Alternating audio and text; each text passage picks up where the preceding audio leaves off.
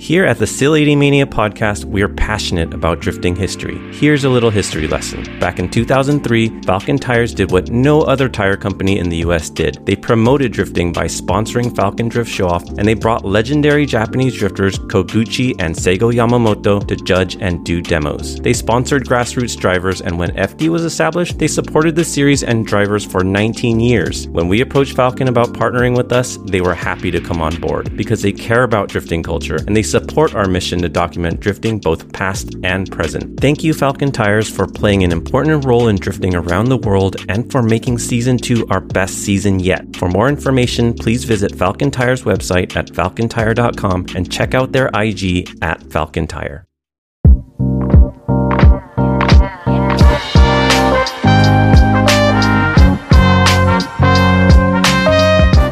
Listening to the 80 Mania podcast, season two, brought to you by Falken Tires. Here we document the history of drifting by interviewing the OGs and trendsetters of drifting culture.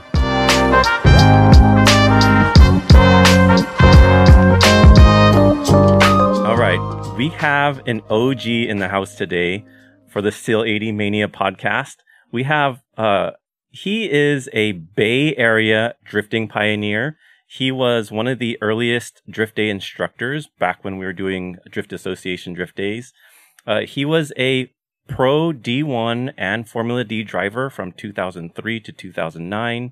He was the first driver to win a Formula D round in an import car. Uh, he was the author of the Calvin Wan's Drifting Performance Handbook, and he's an overall nice guy.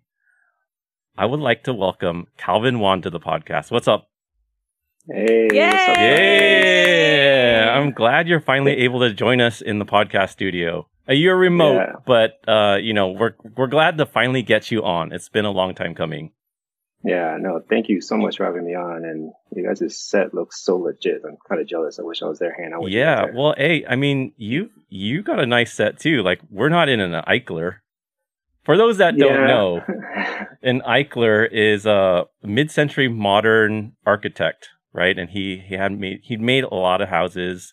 They're gorgeous. If you've never seen one, take a look. But like if you if if you can see the video, Calvin's got this huge glass window next to him. Eichlers have lots of natural light. So hey, you look good too, man. thank you. Appreciate it. Yeah, we kind of just moved in here. You know, we're kind of trying to get in this Eichler experience and see how it is. I studied industrial design a bit, so I kind of knew about modern, mid-century modern. So, Nice. um, yeah, it's kind of cool. It's we're only mainly here because it's school district for my daughter. She's starting high school, so it's in an area where she wants to go to school. But who knows how long we'll be here for? But we're trying to yeah, just experience this. You're speaking our Okay. language. Yep. Let me know. School districts. Yeah. Oh my Yeah. god. School district, yeah. Um, And I love that your car's on the wall. Like that's the best. So if you're listening Yeah. to audio, flip over to the YouTube version yeah. to What see. is that? Sonoma? Where is that? That was Monroe, Washington. Oh, so okay. that was like Formula D, uh, 2006 when I used it as a backup car. But that was the first time they competed in a Formula D event. Um, you know, it's still kind of like a personal, you know, backup car at a point. And, Yeah. Um, yeah. Love it. You know, it's, yeah, I was there because of a G35 incident, I think with Ken Gushi or something. So I had to use my Oh. personal car Mm. for that round before the G got fixed. So yeah, Nice. Memorable moment. Welcome. It's always been cool a to it's always I cool to be it. able to compete in Formula D in your personal car. I mean, it's it's good and it's bad, right? It's it's a cool experience Yes. because it's you still have it, right? So Yes. Yeah. Right. It's, I have it and it was all together for the longest time. And then I recently just stripped it down, took it all apart and it's going through a whole rebuild process. Um, it's taking a bit longer than I thought, but it's a stripped bare shell and it's getting repainted right now at a body shop. So hopefully it'll what, get what color can you tell rebuilt back. So it's, I've always wanted a white FD, like ever since, you know, I got an FDs. And then the car was originally silver and it was painted white, but I was autocrossing back then. And for some reason I picked a, like a Chevy Corvette white back then when I did original white. Yeah. And I regretted that. And I was like, damn it, why did I pick a freaking Chevy white? But it was, it was a clean white back Yeah. then. So No now pearl. like, yeah, it wasn't a pearl. It was just like a clean, like, kind of, you know, basic white that wasn't too yellow. Um, it's not too blue. It just had a good kind of, you know, medium white tone that I liked. Um, but I want to keep it more like OEM Mazda now. So Okay. I picked a, um, like a FD white that only came into Japan whites, like, cause FD's kind of had like a 92, 93 year that Mhm. had this earlier, um, chase white that was like different than the US one. Um, I think it might have a little more yellow in it, but at least it's original Mazda on making Yeah. on the earlier FDs. Uh, mine's a 93 as well, so it's period correct and all that. So it's gonna get properly painted in like Interesting. Mazda OEM code. So I can't wait to see uh, what comes out of that project. Yeah, me too. So let's start this podcast off with the first question. When did you fall in love with drifting, Calvin?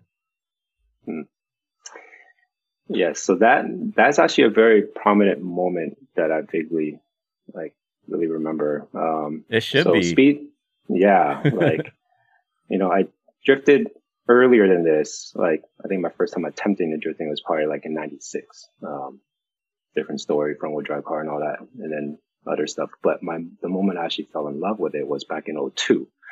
Um, so Speed Trials USA had that, or you know, those track days that had a drift run group. So I only went to one of those. It was probably like fall of '02. Um, I had my street FD at the time. I autocrossed a bunch back then, like in that era in '02. Um, and then I think they were running, um, it was like, I guess like the East Loop or something, like the, the side that had like the, At the Button hill, Willow. like Phil's Hill, Glen Willow. hmm And then there was like the end of the dry strip and there was a right hand sweeper. And that sweeper kind of connected like a straightaway to the S's. So it was like a bigger corner. Yes. So I was focused on that corner and just wanted to hit and drift it, drift that whole corner. It was the biggest turn I ever tried. I never tried drifting on the actual road course before. hmm So it took a while, like multiple sessions and it kept spinning and I would drift certain sections and straighten out. And, um, when I finally nailed it, like I drifted and I would trail break. I didn't e-brake or anything back then. At autocross style was trail braking. So I come at speed. It was your racing experience. Yes. Yeah. So it was autocrossing, I, you know, so that's what you did. You troll broke, broke and you rotate the car and you just stay on throttle and carried it out. Mhm. So I was using that technique and like I was able to finally like drift the whole corner and then power all the way through and finish into the S's. And like that moment was like, like I celebrate like I freaking won the event. I was Yeah. like, dude, like it was amazing. Yeah. So after that, I was just straight up hooked. Yeah. Like where I'm like, all right, I was racing a bunch. I did dry racing, autocrossing. I'm like, drifting is just the freaking most fun thing ever to do. Like, and now that I was, I've been waiting forever for drift events to happen because Yeah. I knew about it since literally like 94 when I first got my license. Um, and, you know, do option videos on that. But 02 was the first year they actually first start having US events. Yeah. So I was on like Club 4AG, drift forums and all that and like drifting.com or whatever. And I found out about all the SoCal events that was going on. There was nothing in NorCal. Everything was in SoCal. So that 02 event was the first time. And then Yep. Drift Day was happening then. So I hit up every Drift Day and then Ikaten. So that 02, beginning of 03 was the start of it all. That was the really start. Yeah. Yeah. Shout out to Tommy from Speed Trial. If you if you haven't caught the episode yet, we did interview him in season one. The Tommy Yeah. Chen interview. He ran Speed Trial and he was the first one in uh on the mainland at least. I, I'm not exactly sure who did it first, Hawaii or mainland, but you know, it was the first drift event that we were able to do. And it wasn't labeled a drift event, right? Because we weren't able to do that. So if you want more information on that, check out that that episode. And so let's Yeah, talk was a- about let's talk about um, your early days. Like, how did you get into cars? How did you find out about drifting?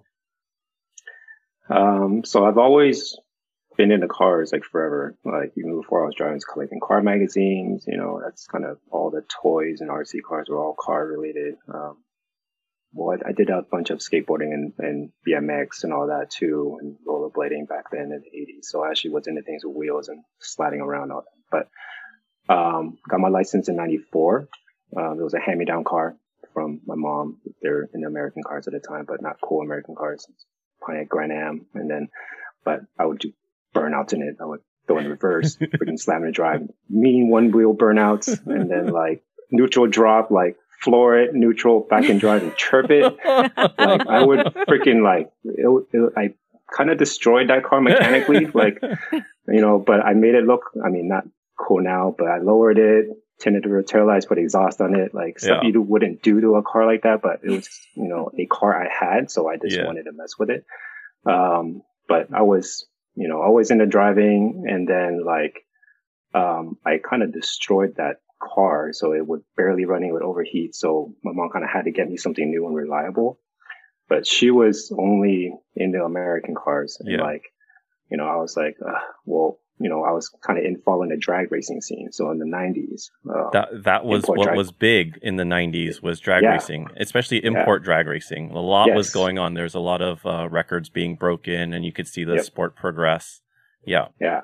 So I followed all that, like, you know, with the whole Honda scene, all my friends in high school was in the Hondas. Um, and then DSM too, like some of the Mitsubishi side where the only Eclipses were coming out Mhm. and Talons. Um, so I wanted one of those type cars. Even Volkswagen was cool with Jetta Golf VR6s and all that, but all that was a little too expensive and, you know, mom had a budget and then she ended up getting me a Dodge Avenger, which is super embarrassing to say, but um, it was basically a long wheelbase Eclipse. So I had the NA, it was like a 428 motor, but it was two liter, 16 valve. Um, but it, some of the parts, the same motor, it was basically a, a long wheelbase Eclipse Okay. with a different body So, um, not like the nasty Ford sedan ones that came later. Like the first gen was decent, I guess, but not really. Um, so I had to fix it up with like do research and figure out like check out like count suspension coils on Eclipses and Talons and Galants and all that and figure out what the heck suspension I could use. Mm. Ended up getting some Eibach. And so I had to put in work to figure out what the heck, how I can mod that car up and make it a little cooler. Yeah. Um, but so, but I started drag racing with that. And ended up nitrousing it, like put a 60 shot NOS and it started running 16 eights and I got it down to 14 eights. mm, that's pretty So that was 14s was kind of quick in 96, you know, Yeah. so Definitely. maybe 97. So like I was into that and learned how to clutch click and launch and, you know, What? burnouts. So that kind of helped with the whole drifting. Um, You did that really young because I kind of did the math on some of this, you know, after doing research, and I think we're you and I are maybe I think maybe you're a year older than me, but Yeah, uh, for I'm- you to do I'm- that in '96, that was that's you were doing that really young. Yeah. So 96 was when I graduated high school too. So I'm class of 96. Yeah. Um, so, but that car is when I got that. I drove in 94. So, and I was looking at all the option magazines back then because my mom used to go to Japantown. I would just go to a bookstore with me and just check out all the magazines back then. Yeah, Um, even before I was driving. And then, you know, Sport Compact Car and Turbo Magazine was Mhm. kind of a bigger, you know, title back then. So I would look at all the drag racing stuff that came out of there. I would just attend Sacramento Raceway events just to watch at first when I had my Grand Am, like just to kind of check it out. And then I started drag racing at Sears Point. Wednesday night drifts, they had like a high school class. So I was, and then, um, so I was deep in drag racing and I actually went to this shop called Motor, uh, Revolution Motorsports. Mhm. So Leo now actually was an owner then and he sponsored me. He was my first sponsor and he actually was trying to build turbo kits for NA Eclipses.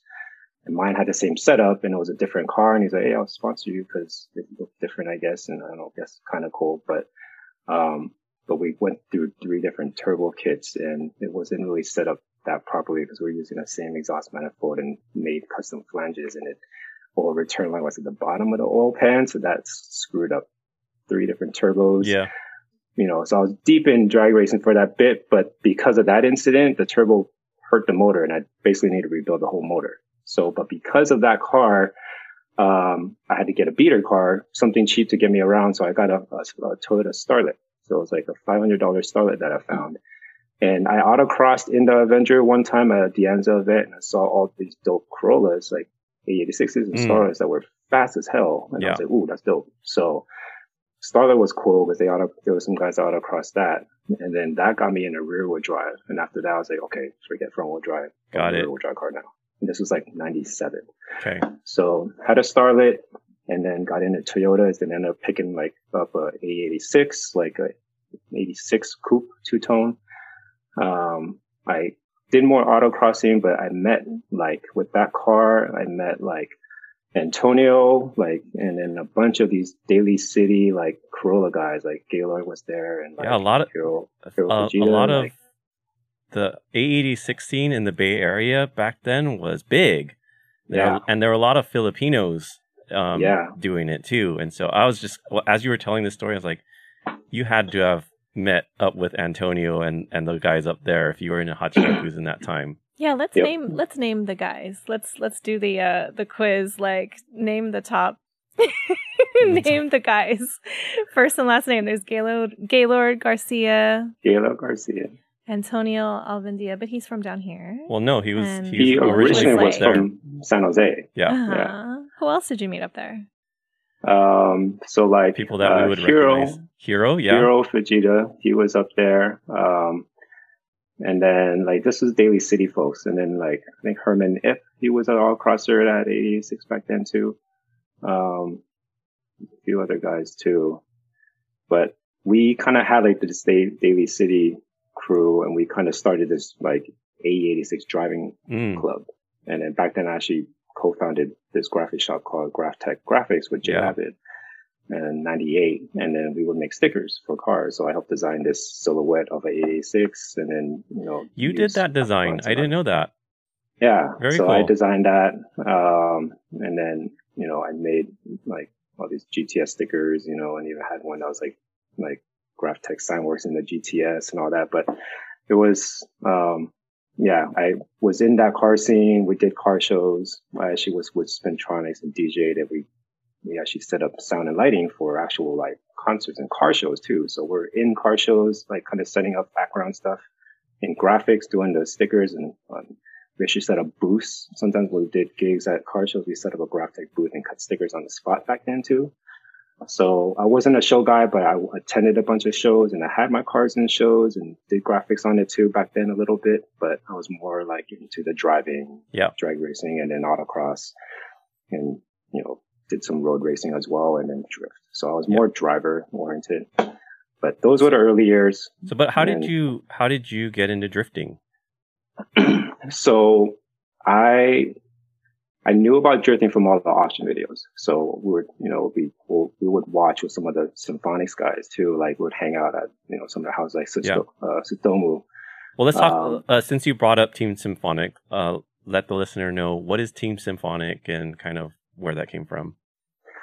Yeah, so Team Symphonic, that was a crew that kind of was already formed in NorCal. Um, so Tsutomu was one of the main guys in there, and then there was um like Ivan and like Victor Choi and Victor Nomura. Victor Nomura was another 86 guy. Um, but and then like uh he, we had a kind of this this crew that we would they would kind of be in the mountains, and then I was actually um friends with Dan Pina, and then me and Dan Pina was going to you know, Academy Art or something. We were driving on our own back then, and then we ended.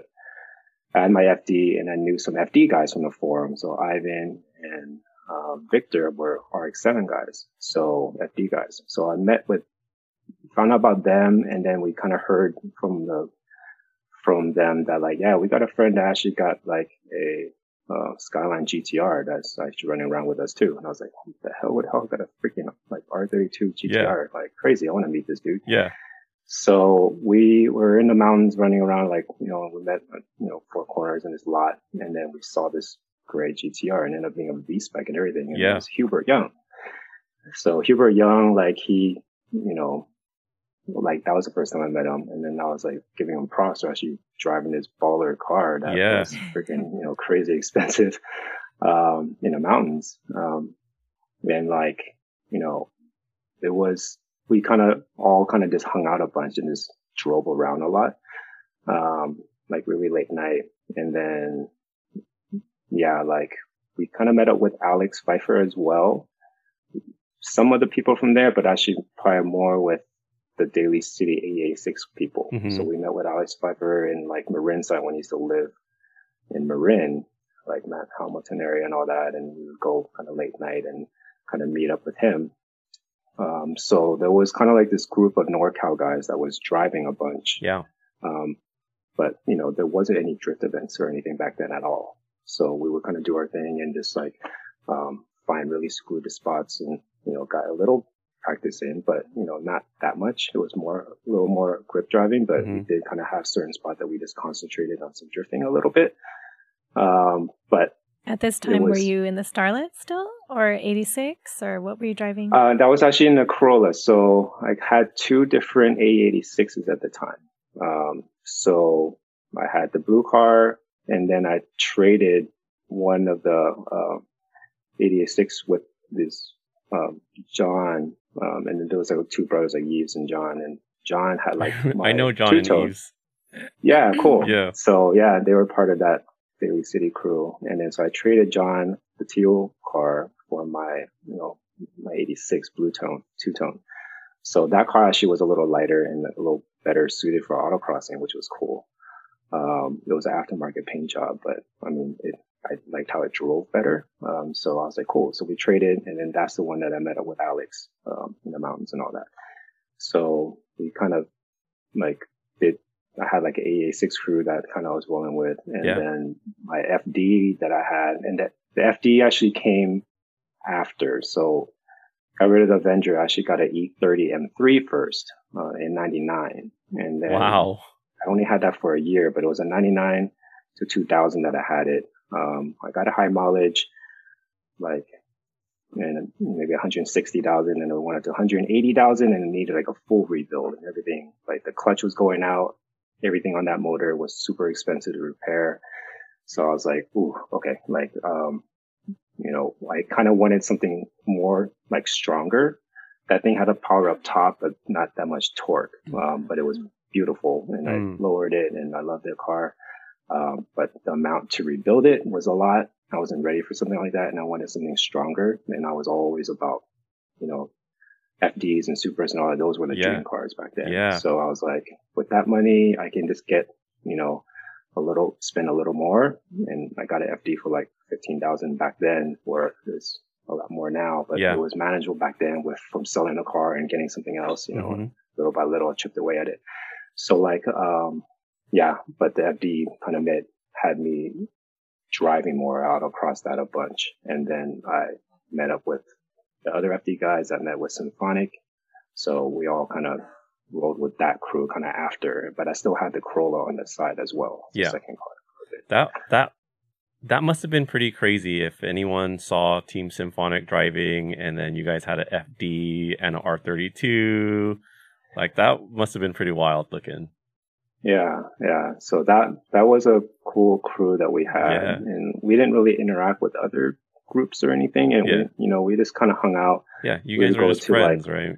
Yeah, we just go to Tsutomu's house and just watch like option videos yeah. and just kind of hang out. That's dope. Like, Tsutomu yeah. could probably translate a lot of that stuff for you, where it's like, yeah. for us, we were watching all, all these videos and we didn't know what they were saying.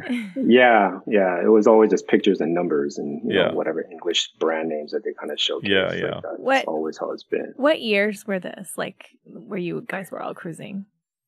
Um, so, because I got my FD, so I, the M3 I had till 2000. I sold it to a friend of mine, uh, Milton Rodriguez, who's a friend now, but I didn't know him back then. Um, but he, so I had my FD in 2000. And so it's probably 2000 to 02 was kind of when we were doing the symphonic thing.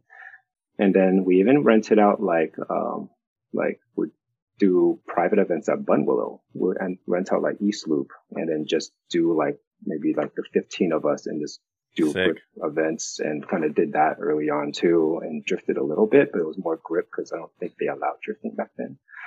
Um, so we kind of did those events and carried it on till later as well. And then made them drifting events. Um, but it was just kind of these smaller private events that yeah. they can rent it for cheaper and all that. Well, um, but yeah. Do you have any funny Alex Pfeiffer stories during that time? yeah. So when we met with Alex, like, you know, that guy was always a character. Like, he would just hang out in his sandals, like, and just kind of like pound beers and just, you know, Did he have a shirt on? All that.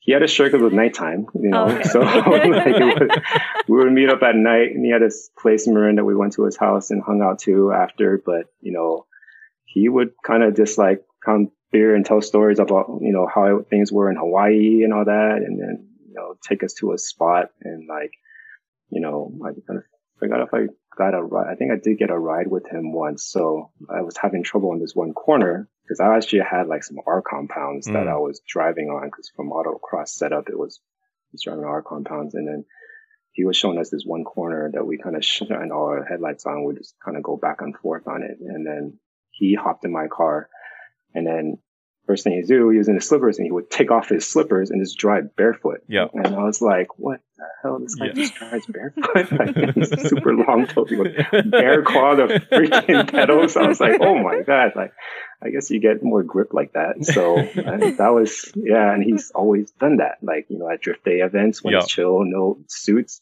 freaking sandals off and just barefoot freaking the pedals. Yeah. So he yeah, was becoming one with the car. yeah. And I'm like, dude, you can't do it on a freaking stripped out race car. It was like the four pan and tunnels were just hot. super hot. Yeah. And I was like, whoa. I'm like, you gotta wear shoes, buddy. Like, that's gonna burn your feet. But yeah, Alex was super chill and it was fun kind of hearing his stories and all that. And that dude was so early on that yeah. he knew he was one of the best, he was the best drifter back then because yeah. we all kind of just did single corners here and there, but he actually could connect corners and all that. Yeah.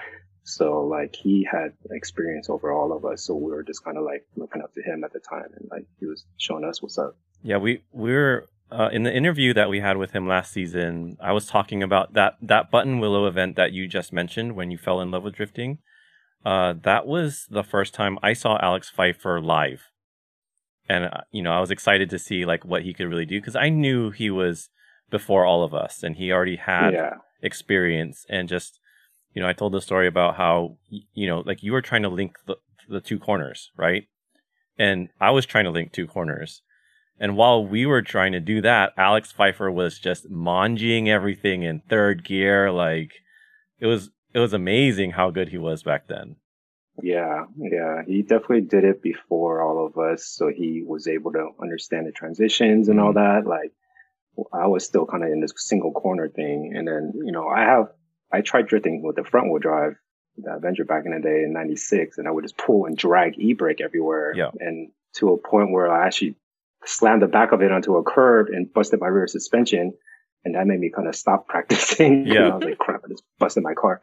So I was, I knew about it and tried, but it wasn't to the level of like where events was able to actually bring you to the higher yeah. level because you can't really drift on the street properly. And I definitely don't recommend that nowadays for anybody because yeah. there's no events back then. We didn't have anywhere else to practice. Right. But nowadays there's so many events that you could do. You could learn so much more at the track. Agreed. So, so like, I think yeah. something that people don't take into account it when they're trying to learn on the street is it's hard to focus on improving if you're always on the lookout for cops, pedestrians, oncoming traffic, um, it's just not a good learning environment. So we, we, you know, a lot of us did that because that's what we had to do. Um, but then, you know, a lot of our peers, like they saw the bigger picture. They started hosting drift events and got us off the street. Yeah. So that was amazing when that happened. I was waiting since the nineties for that to happen.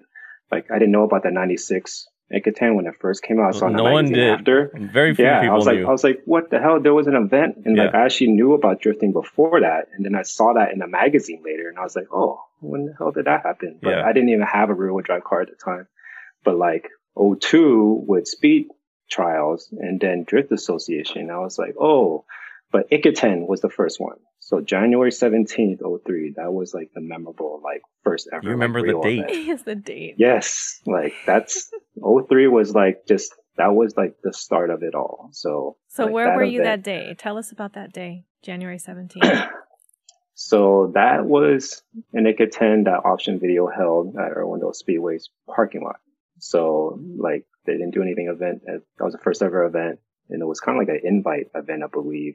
I forget how I found out, maybe through Club 4G or something. Um, but yeah, it was, you know, there was all of us here. You guys were there, like, you know, I think Pfeiffer. Mm-hmm. Uh, we brought down some NorCal guys. So like Jay Lapid came down, Dan Pina, and then the Symphonic guys came down, like Yep. Hubert brought his car. Um, Hubert and- brought a S14, no, oh, right? I think he did. Hubert brought his brother's S13. His S13, his brother James Yes, has a that's had right. like a Sileighty set up, and I forget what the Sileighty back then, but it was a cool. I mean, I'm sorry, a blue hatch. Yeah. S13. Uh, so he ran that car, and then Victor Nomura, he was actually in a red uh, AA6 coupe, and he was the did the best and kind of went furthest out of all the NorCal guys. So we were like, yes, like representing NorCal. Yeah. So, um, yeah, so we had a whole kind of group that caravan down. Um, and that was just amazing seeing like, cause at that event, there was, you know, like Tarzan came out. Um, Yeah.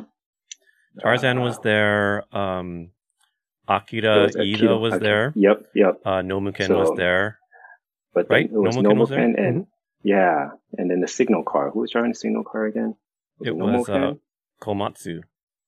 Komatsu, yes, Drifter X. Um, yeah, so they were doing the demos and that, and I was like, that was the first time kind of seeing like legit drifting live. Yeah. So that was like, ooh, okay, that's how you run this course. And like before that, I was just only doing single turns. So I was like, crap, like I still had to work on my transitions at that event. So I was still learning. Yeah. Um, A, a, a lot of us were. And and then to make things even harder, there was a little rain gutter right at the apex Yeah. of the first corner. And I was Yep. messing up like everyone. Yep. Yep. So yeah, they kind of like power through it and lift off and power back out of it because that would spin people out like left and right. I, Yeah. I think they did that on purpose just to make it entertaining and see people mess up. Probably. That's, how option was. and They walls everywhere too, right? Yeah. So, I mean, yeah, that was the start of it all. And it was cool as, you know, it was, we were in like a option Drift Tengoku We were event, yeah, we were know, in the like thing inside that inspired all of us, right? Yeah. So that was the start of it. But the next event was Drift Show Off.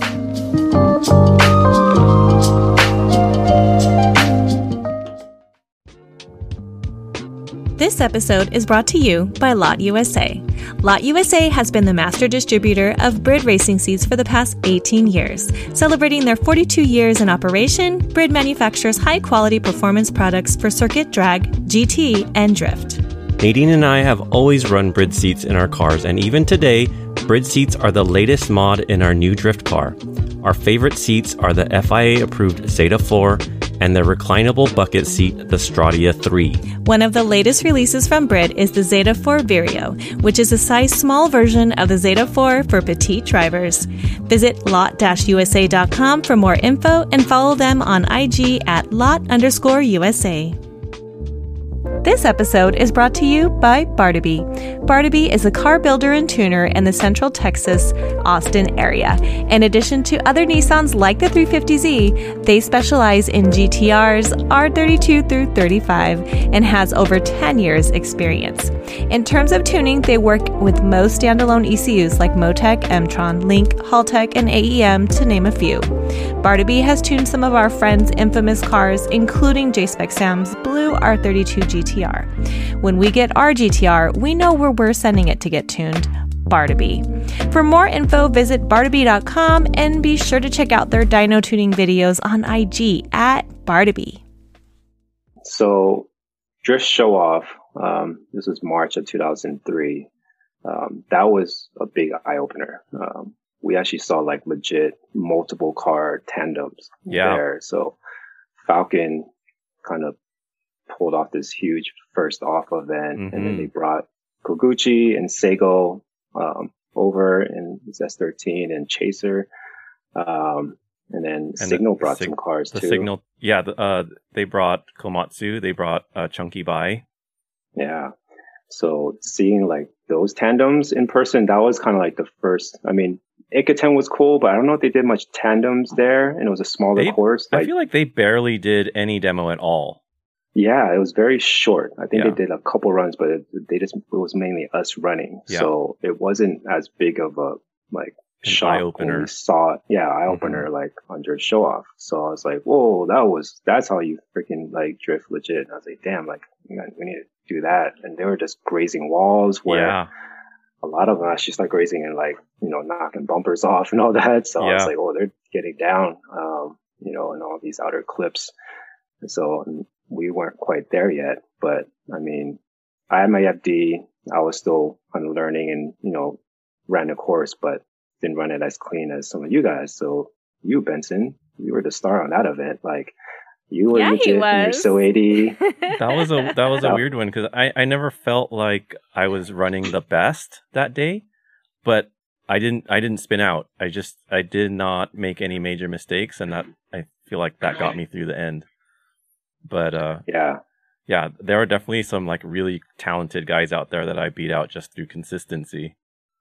Yeah. Yeah. No, that was, that was cool because you were, you were one of the early guys that was a, that did some earlier drift days and you had some seat time, you Yeah. know, where, where you had, where, you know, I knew was drifting early on, but I didn't get as much seat time as some of the SoCal guys and Mhm. some of the, you know, and we had some NorCal people come down too. And I had an S14 at the time and Hubert actually borrowed my 14 for that event. That So was he ran my- yours.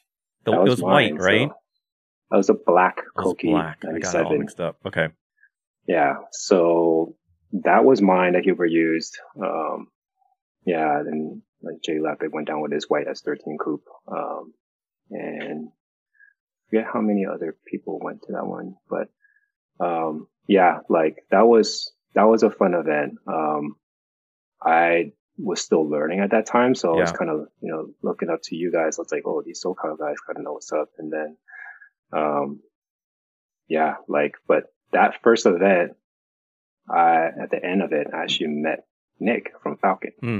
So Nick Fonseca is like, he met me in a parking lot, um, and noticed my red FD. So we connected the first time ever there. He's an FD guy. So, F- Nick's a FD guy, so I guess he, me and him connected because of FDs. Okay. And then, um, so I met him for the first time there after the event, actually in the hotel parking lot. We ran into each other. Um, and, you know, that kind of started off the Falken relationship. You know, we didn't do anything at that point. It was just like a, you know, introduction at that point, but Mhm. that that was huge for my career to meet Nick at that point, and for him to pull off that event, hearing his background story from his your early podcast and how Yeah. that came about. Yeah. you know, I chatted with him in person back in the day about that. Like, he kind of started with Falken recently, and that was his first event that he put together, and it was Yep. huge. Yep. Like so huge for so huge for the culture here. If if he never did that, who knows? You know Yeah. what it would be like. But yeah, Yeah, that literally kicked off drifting in the US because there was so much media magazine coverage at that Mhm. event. Like it, there was like every single import tuning magazine and even outside of that, like had coverage of that. Um, so that kind of blew things up and it started, you know, other events down the road. So after that was like, I think RSR Drift Festival in April was Yep. the next one. Yeah. And Orido came on that. Um, Orido was awesome because during practice, I was drifting my FD on the infield and then I was still having a little trouble transitioning because just my handwork wasn't as quick enough and I didn't know of like the feeding technique, you Yeah. know, like, so Orido actually hopped in my FD and drove my FD at that event during practice and he showed me what's up. wow. So on that a was- left hand that- drive. Yes. And so I was like, I thought it was the car or my setup or my suspension. I was like, dude, I freaking it's so snappy. It just spins on transition all the time. What the hell? Like, Yeah. it's my car. I thought it was my car. And then Orido just freaking just all over the place, just ran that course super clean. I was like, holy smokes. Like, oh, that's how you do it. So wow. Orido actually taught me how to transition and drift properly. And then he showed me that the FD was super capable Yeah. even with my setup. So I was like, thank you. Cause back then we were all learning. We didn't Yeah. have instructors to show us what's up. Yeah. The Japanese pros that came, they were the ones that's the experience. I, I don't know that he did that with anybody. I, I had never heard of that story at all. So Yeah. you were really I didn't- lucky. did he Got even super talk, lucky. Did he even talk to you? Like, cause he's does he speak English or how did that happen?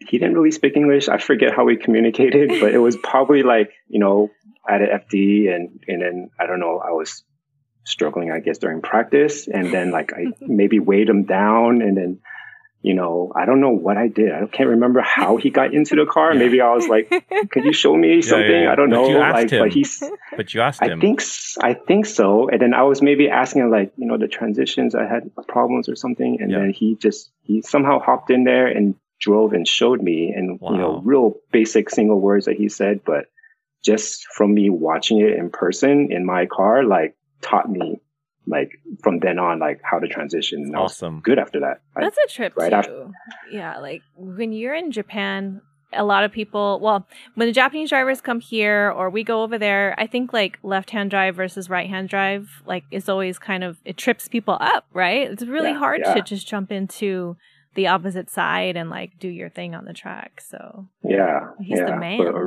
Orido's the freaking he's a pro like legend. So I mean, yeah. like he had so much seat time. I'm sure he actually probably driven left hand drives at some point, you know, during all his filming because yeah. they would do like the hot versions or best mm-hmm. motorings where like they would test all the cars and some probably were left hand drive cars. So I mean, he was one of the legends that came out and I was like, so that was like starstruck moment where I'm like, oh my God, it's a Orido. And he just drove my car and taught me how to drift. yeah. Holy smokes. So yeah. that was amazing. I really appreciate him for that.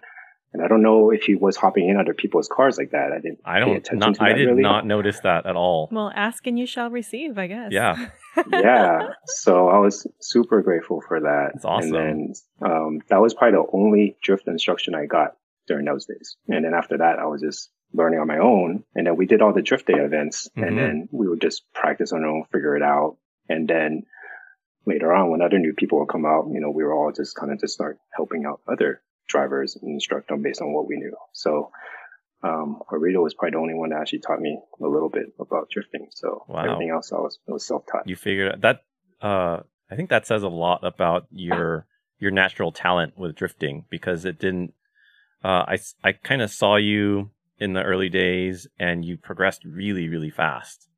And, uh, I never knew that no one really helped you and that you were self-taught. So, you know, hey, you're you're like naturally gifted at at driving.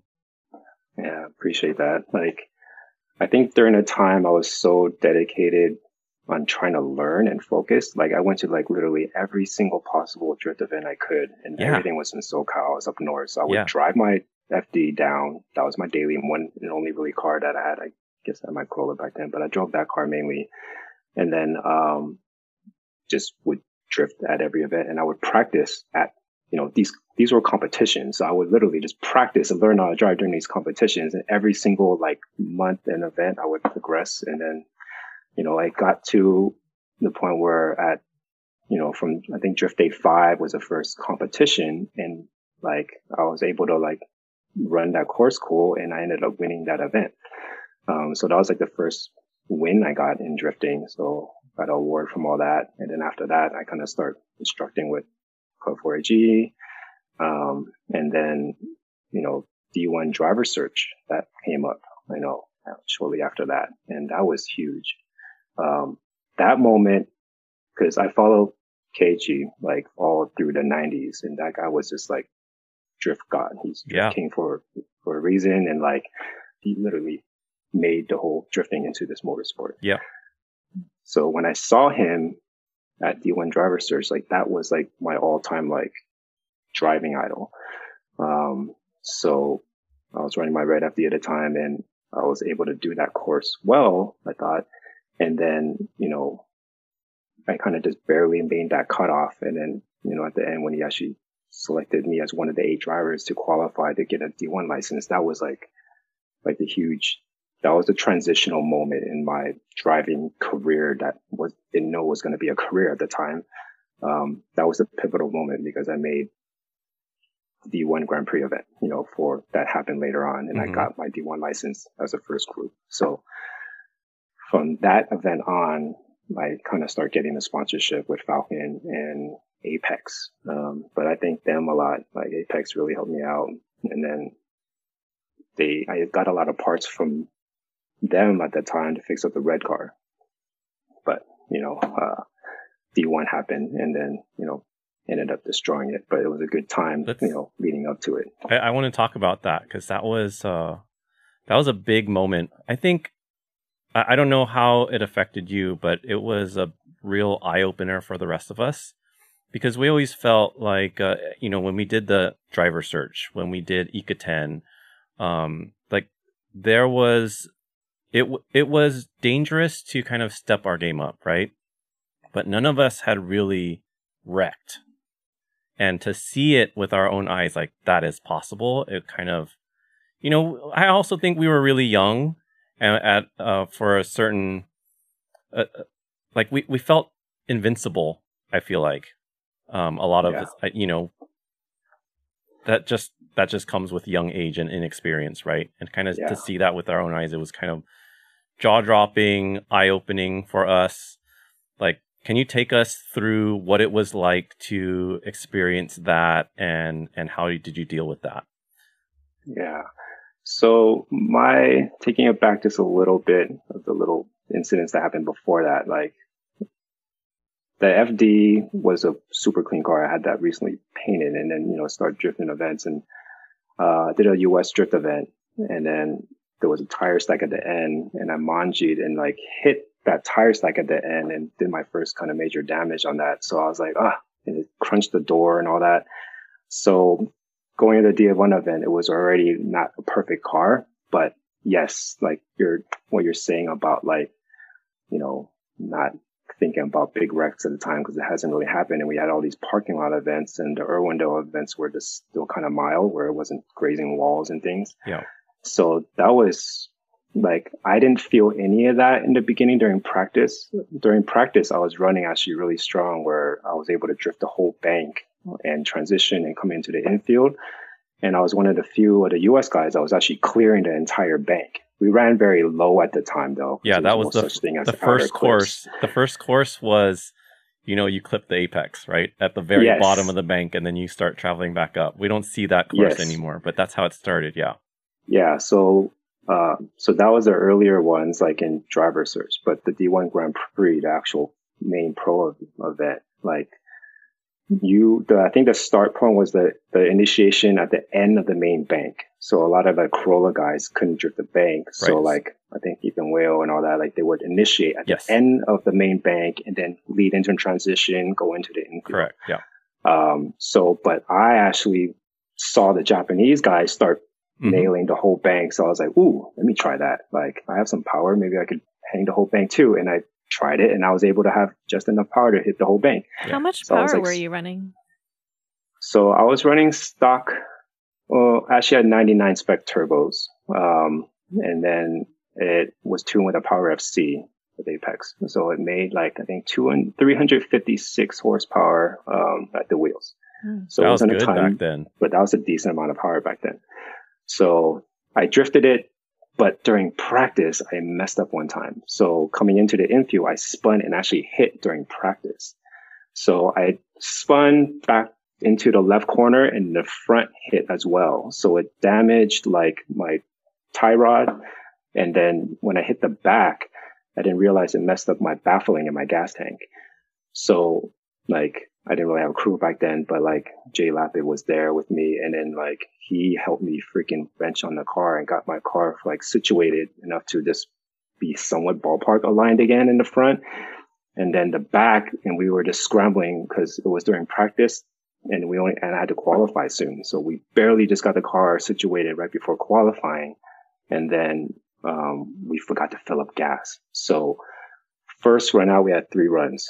First run out, I right when I hit the bank like normal, it was sketchy, but I still was able to initiate. It buckled. It like, Ooh. like did a big hiccup right in the middle of the bank and went down on power and was a fuel cut.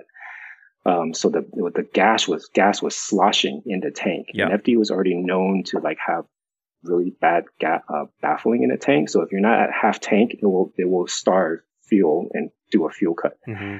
So that started happening on the first run on the bank.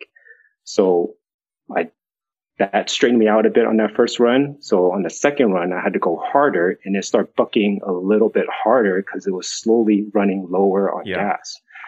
So that second run, I don't think I was able to, I think I was able to run it and barely kind of make it, but it was hiccuping and it was, I might have strained out or maybe not, but like it wasn't good enough. And then like, so I'm like, oh, all right, forget it. Like car's already wrecked. Like I just need to go all out and charge and carry as much speed as possible just to clear it and overcome the fuel starvation. Yeah. Ball so I went, so I went as fast as I could, hit, initiated the main bank and it was bucking even worse, uh-huh. like, cause it was lower on, on yeah. fuel and just kind of stayed on it floored the whole freaking time. And then it was way offline the bottom, came up really high on exit of bank and had to transition really low. Because of that bad line, like coming into the infield, it just, the line was off. It was too sharp of, a, of an angle coming back up. Yeah. So I spun. And then when I spun, like I backed into the K wall where it was like not the permanent walls in the infield. It was ahead of that. And that was scary because it was a single K wall at the time. And then it hit so hard that the back rode up on top of it and basically did a skateboard like freaking axle grind on top. And right Spun in front and- of the judge's stand. Yeah. And there was like a crowd of people there. Yeah. Like I was like, oh my God, I could have ended drifting right there. Like I was like, it was crazy. Yeah. So like luckily no one got hurt. And then I but I actually have like random like um, people that attended that D1 that was there. And this one guy, Nate, I forget his last name, like he, I ran into other times. He's like, dude, I was there and I got a piece of your FD like from that wreck. Yeah. Like, you know, I still got it. Yeah. and I was like, oh it on my God eBay. Yeah. So I was like, but I mean, I would, it luckily the K wall held up and Yeah. people were all like not injured. So I was like, Jesus. So you were in like- the car when it when it crashed. Um, do you remember hearing the crowd, or do you remember hearing the judges? Yes. So I was in shock Yeah. when it happened because I was like, oh my God, I was not expecting that. I thought I was, and I was just focused on just nailing a Mhm. run. I didn't, you know, but so I, you know, back then we didn't even have safety meetings, the protocol to know what we would do in a crash like Yeah. that. So I should have gotten out of the car, but then like for some reason I tried starting it because Yeah. the car died and I heard the crowd, but I was just focused on the car and I was Yeah. like, will it start? And it Yeah. started and I was like, oh, it still starts and runs. So I, instead of pulling into the staging area in the banking, which I should have done, I went back into the pit. So Yeah. I drove back outside of the freaking wall and went back into my pit. Yeah. And I was like, I don't know if I'm supposed to be here, but I was like all by myself outside in the pit when Yeah. everyone was in the track. Yeah. so I was like, damn it. Like, so I kind of just was on my own and just, you know, like didn't know what to do, but I was like, that was, I'm done for the day. So ended up being a spectator after that. But How are Yeah, I you? How are you feeling? Like what? Are, what kind of emotions are you going through? I mean, I was just like, just on this adrenaline rush to just fix the car and just make qualifying. Yeah. So for me to wreck after that, it was just like, I was in this cloud of like, I don't know what just happened. Yeah. I just totaled my car. and I was Yeah. like, oh my Were you God, this was my crying? daily. Was it upsetting? Um, I was, I think I was upset off the first hit already that I like crunched it. I'm like, oh my God, that car is messed up already. Yeah. It was already pretty bad from the first one. And then the second one was like, okay, I really finished it off. So I was like, I mean, I was definitely sad. Um, you know, and like, yeah, I, I was, I was pretty bummed after that. Um, but at the end of that event, though, I got a business card thrown on my, um, my car and it was at this shop, like, it was like, uh, Rotary Reliability and Racing. And they're like, Hey, I got an FD shell for you. So I was like, Oh, so from that, like, I picked up a shell for like super cheap. I think it was like, it was a salvage title, like, um, like it was all, I don't know if it was salvage or not, but it was like a stripped down, just a rolling chassis and it, it got in an accident before, but I got it for like $400.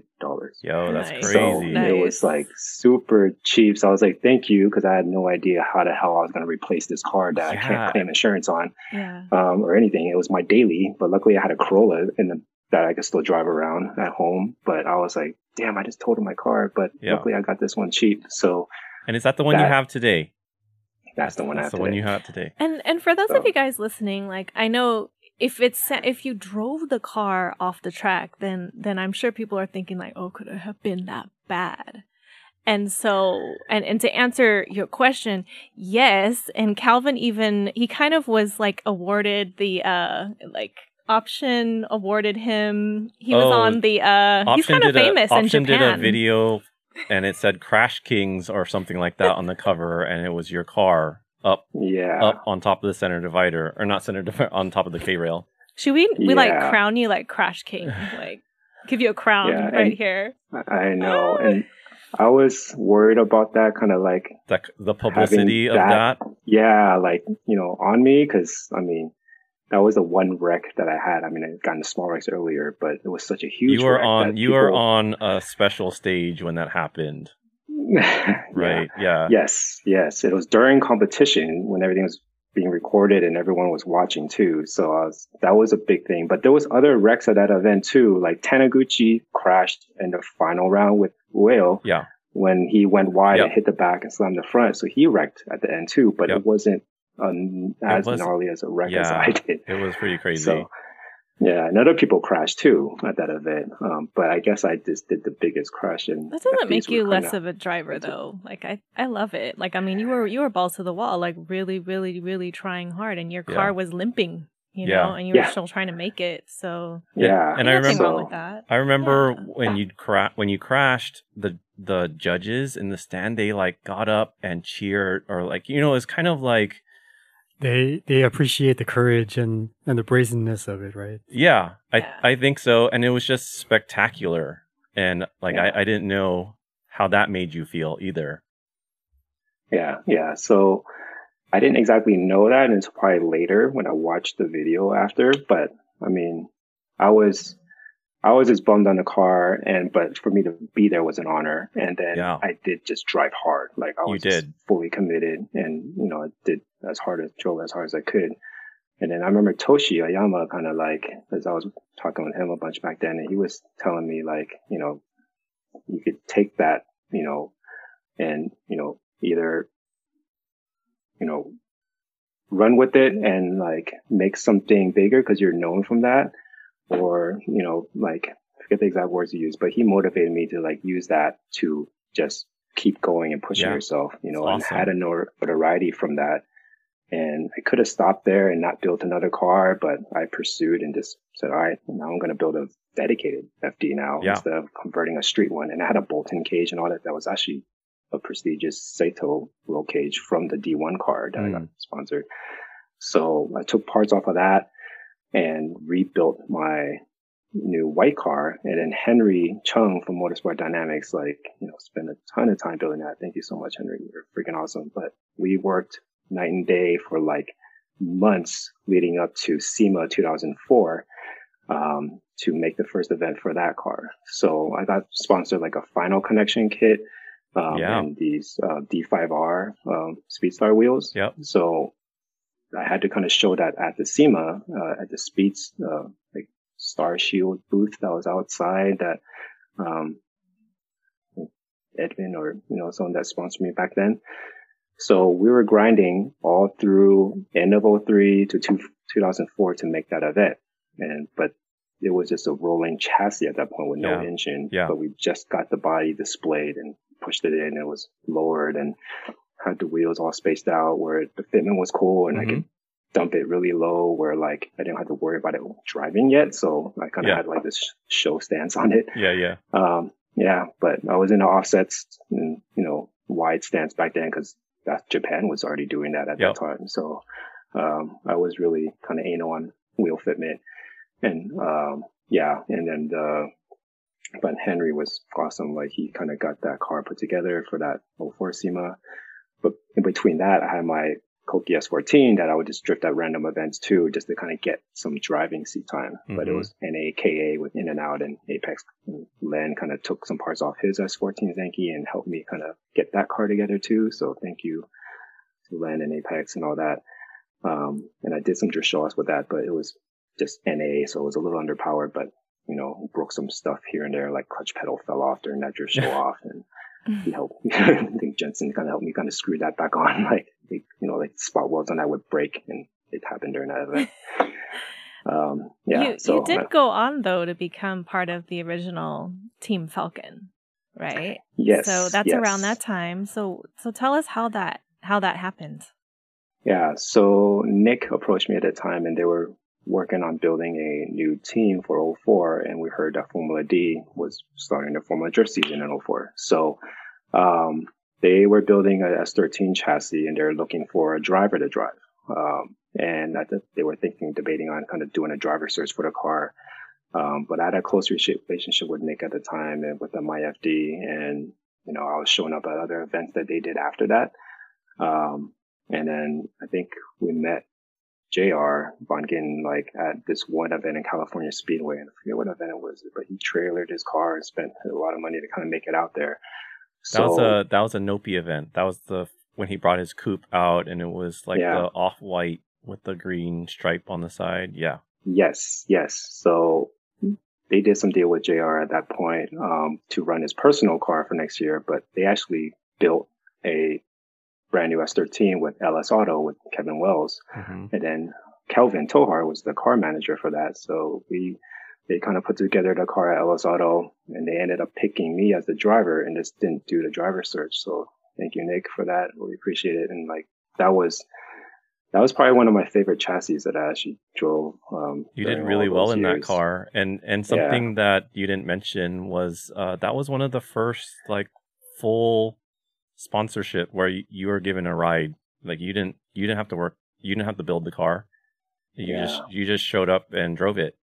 Yeah, so I was super like privileged to you know get that ride, and like you know I know a lot of people were kind of figuring out different teams and what to do for the upcoming Formula Drift season, and a lot of people were using personal cars, but I didn't have a personal car, and I was trying to get the FD going, but it was just way far behind on like a brand new build at the point. So for me to get that ride, I was like, oh, thank you, because I didn't have anything, you know, ready to go at the beginning of 04.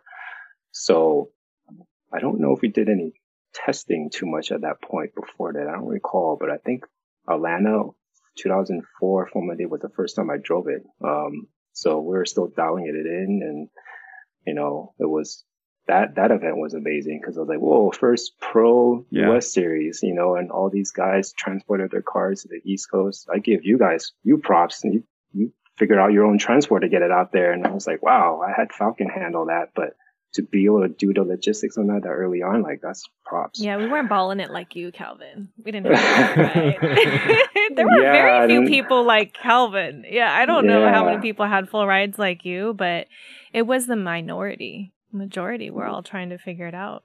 So Yeah. So I was super fortunate to have that and I am forever grateful for that. Um and I you know, ran that year, you know, as, as best I could and I think I podiumed at Sonoma round. I got third, so that was one of the early like Falken podiums of that of uh, yeah. that year. And how was it doing that, that like in front of your home area?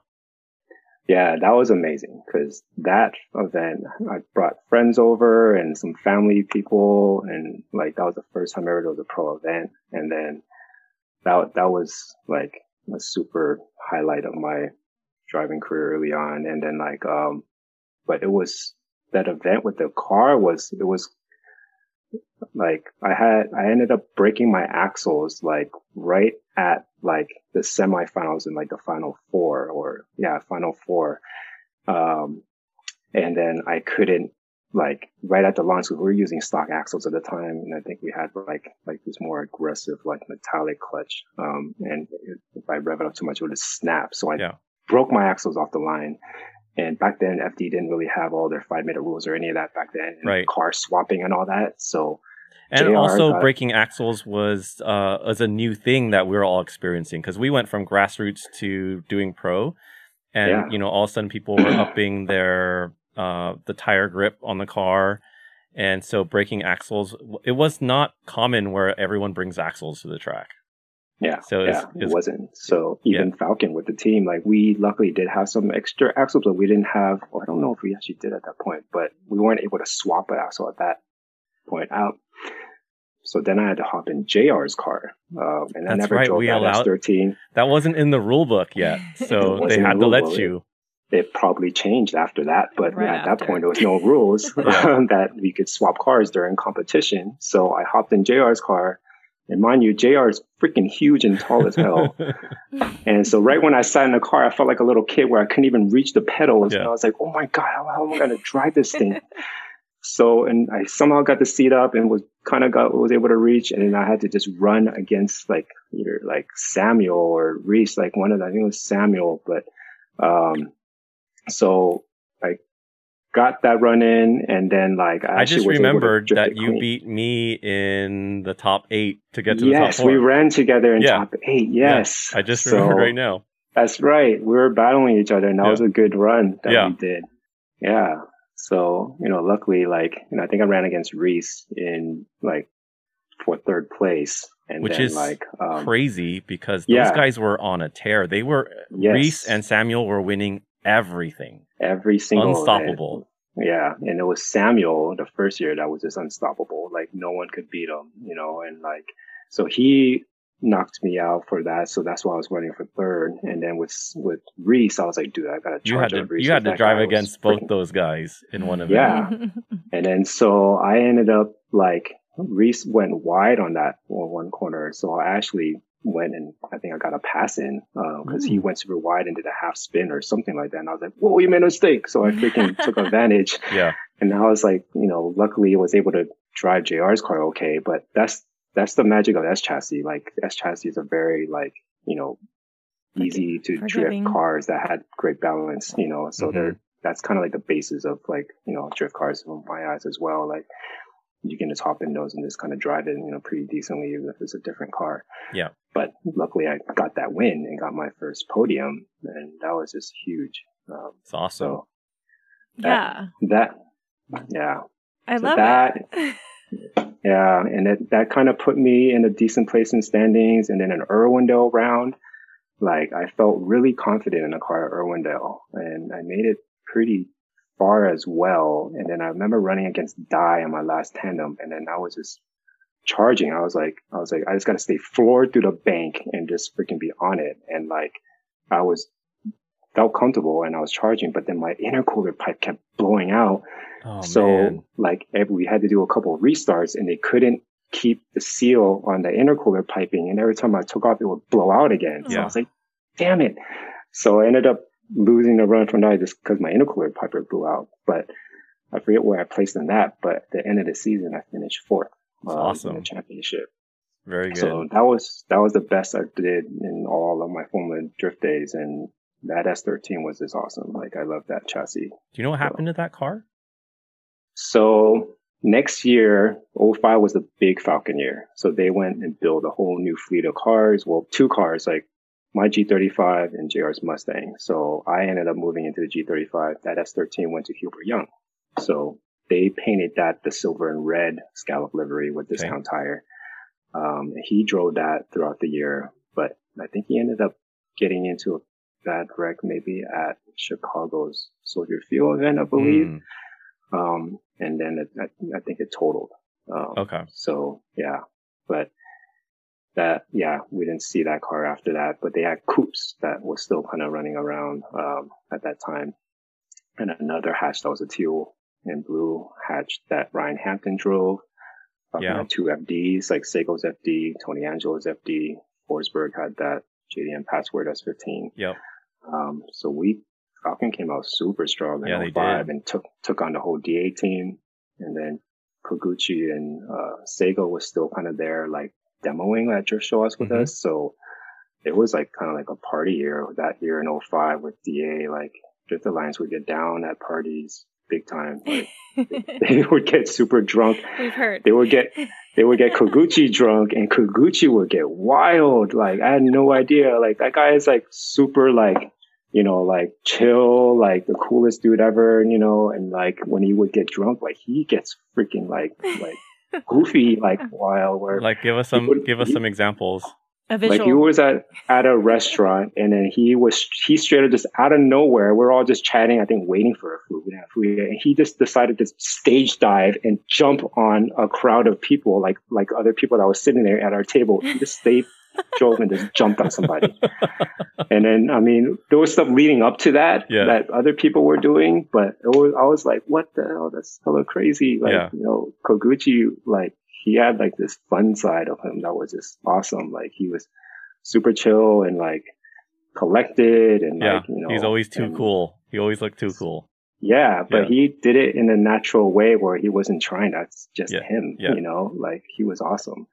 And he was always kind of showing us how to drive and we did Pikes Peak with him and he was like freaking manging all the straights and like drifting all the corners and like, you know, we kind of did certain corners here and there, but he was just freaking on it, like wild. everywhere, connecting all the turns. And he even like went off one time, was laughing about it. He's like, I went off in the dirt, had three wheels up and like, you know, stayed on it and powered back on. So he was just laughing at that moment. And I was Yeah. like, holy smokes, and it was went off the cliff.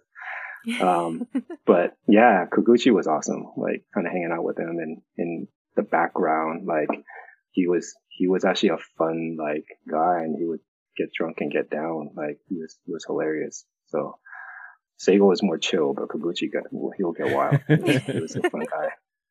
I love it. Um, you mentioned G35, which is kind of pretty. It's kind of an oddball car. So, so tell us like how that came about. Um, you were in the Falken G35. You kind of made some history with that car with Falken. Um, tell us about that. Yeah, so there was a point where I think Roman uh, was actually the car manager at that point at that time with Falken, and he contacted me and was debating between a 350Z and a G35. Um, before that, I actually drove a couple. I drove the Motorex 350Z just for a couple of events, um, you know, before that. So I had some familiarity with the 350Z. Um, but for me, coming off of like having different cars in the past, you know, like the Funky Avenger and then FD and all that, like uh, where I kind of knew that a different car would actually help stand out. And then knowing that I think Forsberg had his Z already, I didn't really kind of want to run another chassis that someone else had. So I picked G35 to kind of be more different.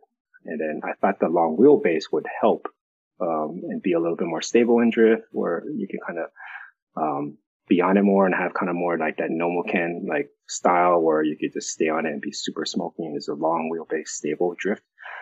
Um, realized that the chassis was a little bit longer and heavier to be super competitive, but off the bat, it was impressive because I think 05, like Gary built a good, strong motor setup. So we are kind of the early guys to use that VK, um, uh, VQ and then did pistons and rods and built Yeah. the actual bottom end. GReddy actually sponsored, uh, the twin turbo kit that they had.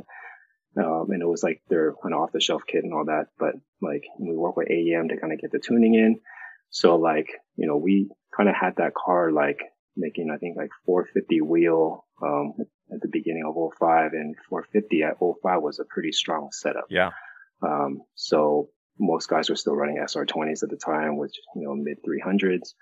Um, so it was one of the stronger cars besides Samuel's Viper and, you know, and Rhys's LS car. But even I think it was comparable to Rhys's LS because that was an NA setup that they did.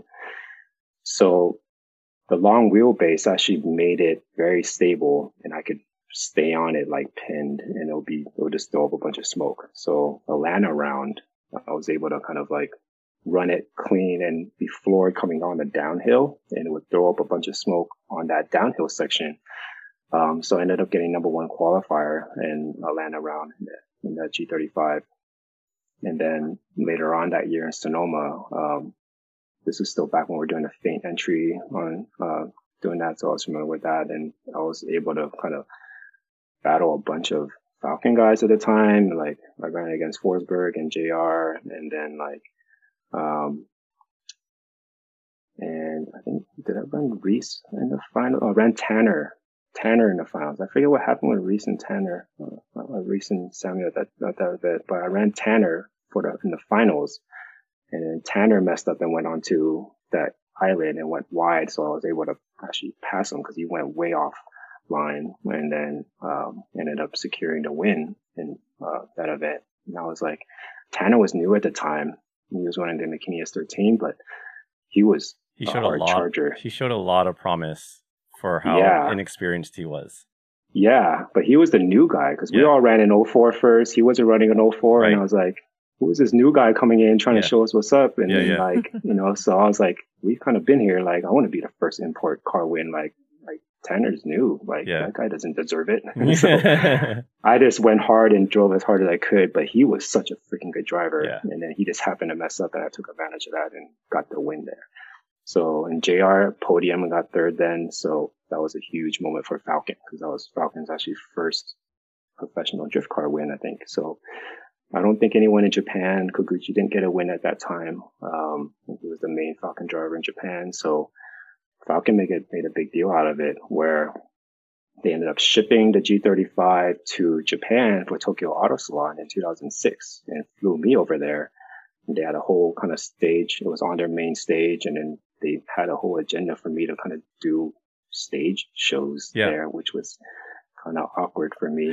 but like, like, it, like, it what was kind of such an honor. stage stage show? Like dancing?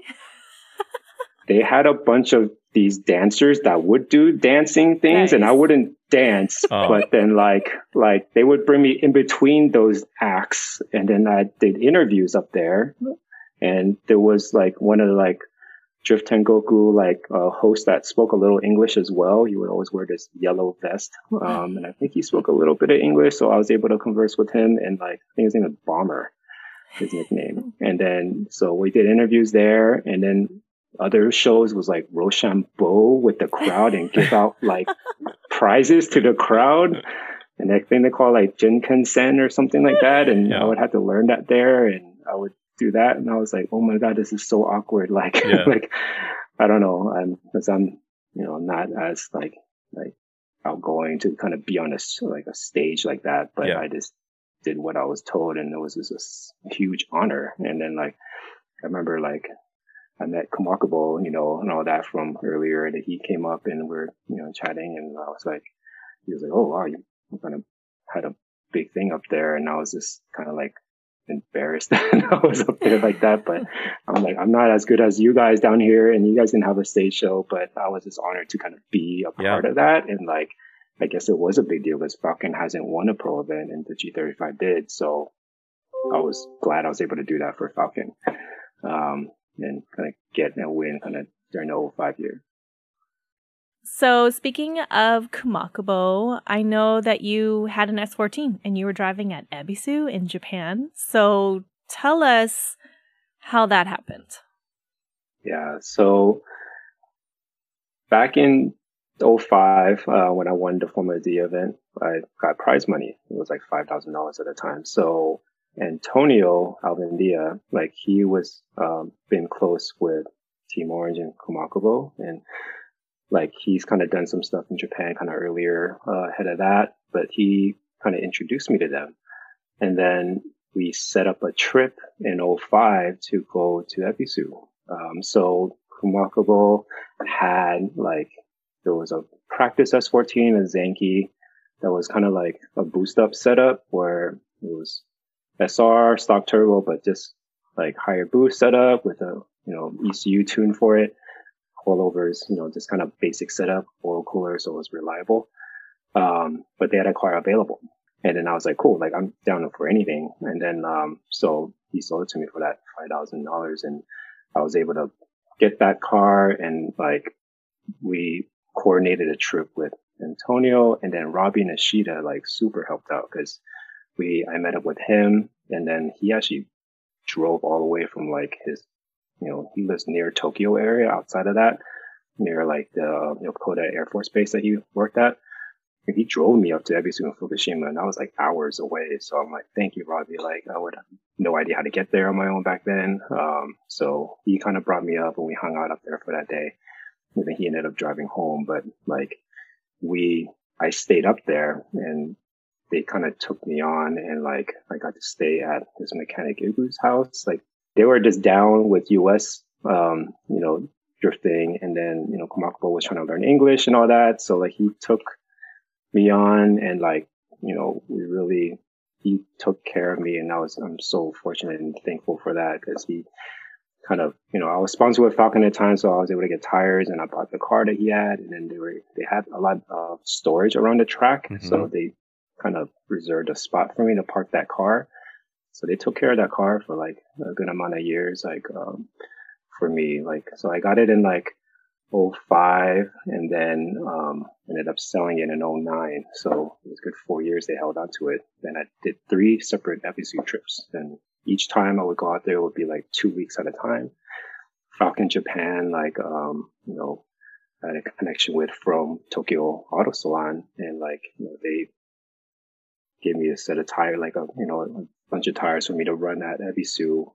And then Antonio was there and, um, on that first trip and we, on various trips, actually the last other trips too, but he shot some, some photos of it and all that when I was out there. Um, and they were just, Ebisu in Japan was a lot different than how tracks are run here. They're so much more low key and chill where you just pay like an entry fee at the bottom on the entrance and you can get access to any track like that didn't have an organized event going on. So they nice. had a listing of like all these tracks and they had seven tracks there. It was like north, south, east, west, and then like school course, driftland, and tollgate course. So every one of those were like open. There wasn't any like gatekeepers like guarding it. Like if you just couldn't access anything that had like an organized event that they booked up for a day. Yep. You could drive around the whole thing on your own and just run at a track that was open. And I was like, that was the most amazing thing ever. How like, much was it to get in? It was really affordable compared to what you would think it is. And I don't remember the translation and Kumakubo kind of hooked me up at that time too. Yeah. So I was like, yeah, they really took care of me at that time. And, um, so we, so I went, it was, I went by myself. Robbie kind of came out the first day and hung out, but he had to work. So he had to go back home and he came at the very end of that trip, two weeks, at the end of two weeks to come pick me up. And then we hung out that day too. So I was on my own by myself that first trip. And then, um, so I was just, it was like a playground. I just, I went to like every single track and just kind of just learned the courses on my own. And like right hand drive was still kind of funky to me, but I, um, but so I had to learn that, like, get used to that. But, you know, North course was super fun.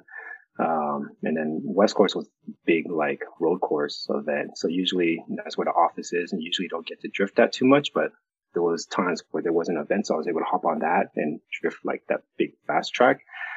Um, and that's like drift Bible track where KG did like the race drift, you know, mm-hmm. session. And I was like, oh my God, I'm on the same track as that. Like it was freaking amazing. And then South course is like intimidating because like the front straight is like, it's actually not a jump, it's a drop.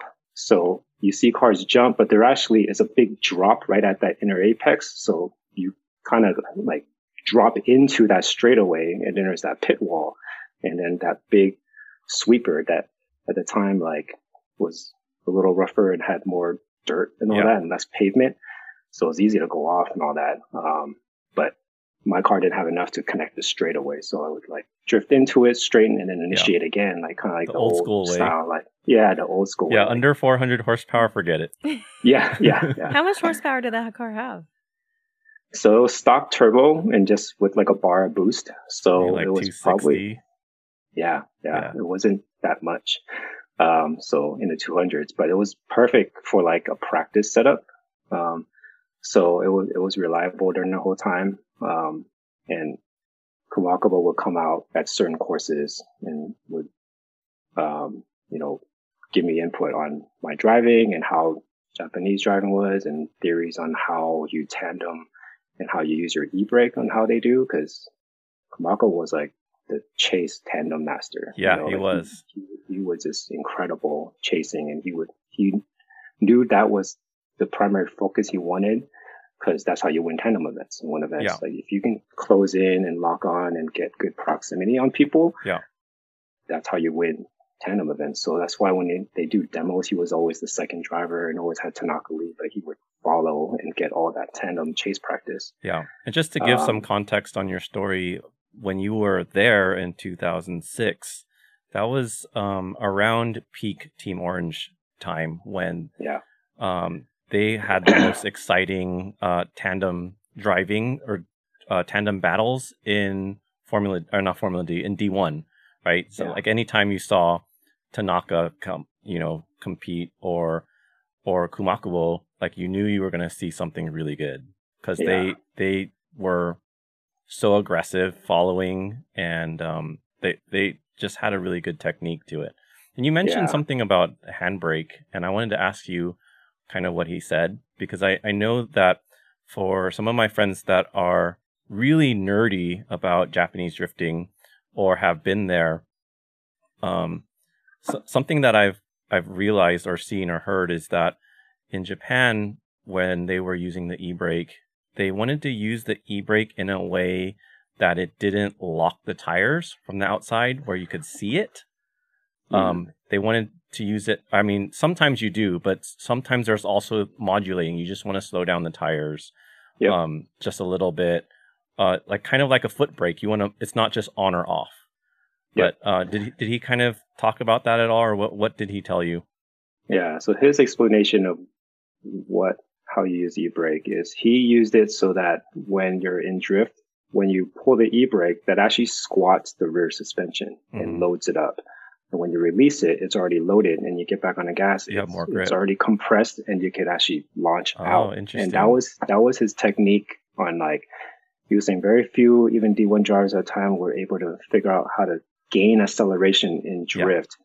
And part of it was using the e-brake, Yeah. the drift to, to not necessarily like adjust for angle. It's more to like set the car to Yeah. like, you know, hold your angle, but be able to load it up and get ready to accelerate and, and gain acceleration after releasing. That that Mhm. Nopi event that you talked about earlier, uh, the one where Jr. brought his car and um, Nadine and I got to ride with with Team Orange. I I was in the Oh. car with uh, Tanaka, I think, and you Mhm. were with Kumakubo, Mhm. and we felt that like right away. They were very aggressive with um loading up the weight on the rear and like you felt the car jump forward every single time Yeah. they did it. Yeah, yeah. And they, they had that technique down and they said a lot of US guys would just tend to like floor it right off the bat. Yeah.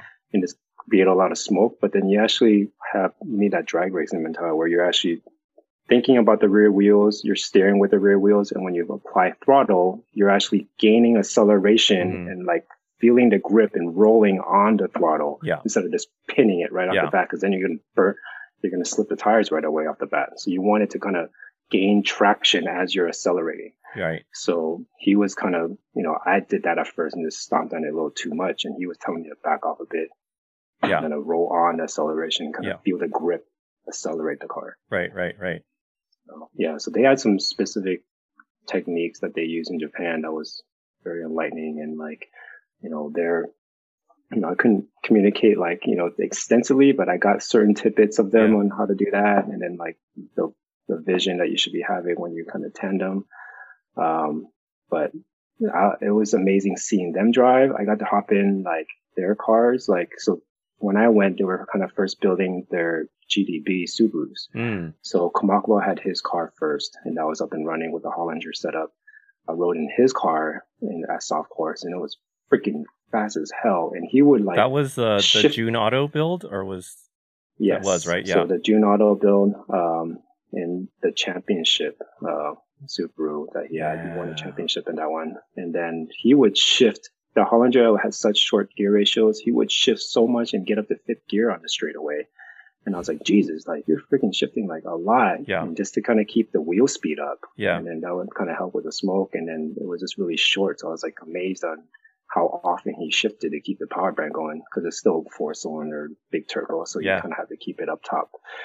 Um, and then Tanaka had just got his GDB going, um, where like it was his first test day when I went there. And I was like, whoa, I'm going to see how you first get into the car. And like he never drove it. Yeah. Tex Modify was the one that built that one. Yeah, And he hopped in it to the first time and he drifted it like it was freaking like he had this car for a while. Yeah. And I was like, damn, like Jay guys be knowing how to dial their cars in like off the bat. I'm like, whoa.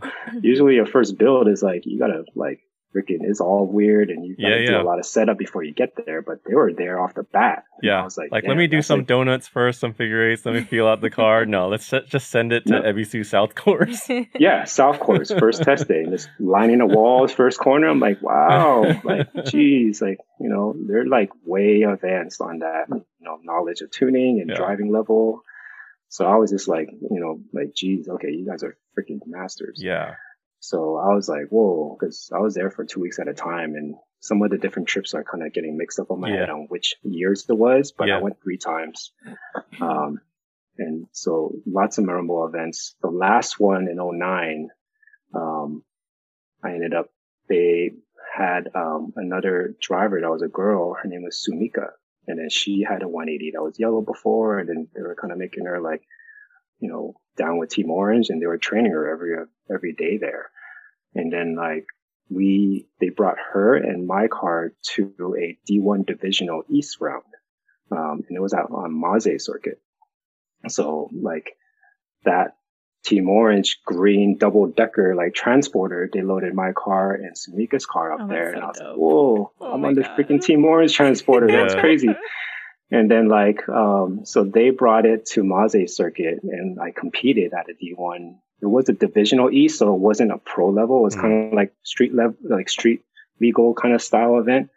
and, my- and I didn't fix up my car at all still. It was still that sit stock turbo boost up setup at like, you know, mid low 200. So I was kind of underpowered out there. Um, but luckily it actually rained. So like, and I drove in every suit when it was raining because it, would rain in Japan a bunch. So I was like, cool, like I have a little more power in the rain because, because that didn't matter as much. So I, the way they ran qualifying was way different than US. Like they do like 15 minute sessions and you just do laps. Okay. No one stopped you and go. It was just like, you do a 15 minute lap and they're just watching you A bunch of drivers what- out all at the same time. Yeah. So like, um, they had different groups because there was probably like 60, 70 cars there. Okay. So they had like group A, group B, group C, and they kind of grouped up cars, like Mm.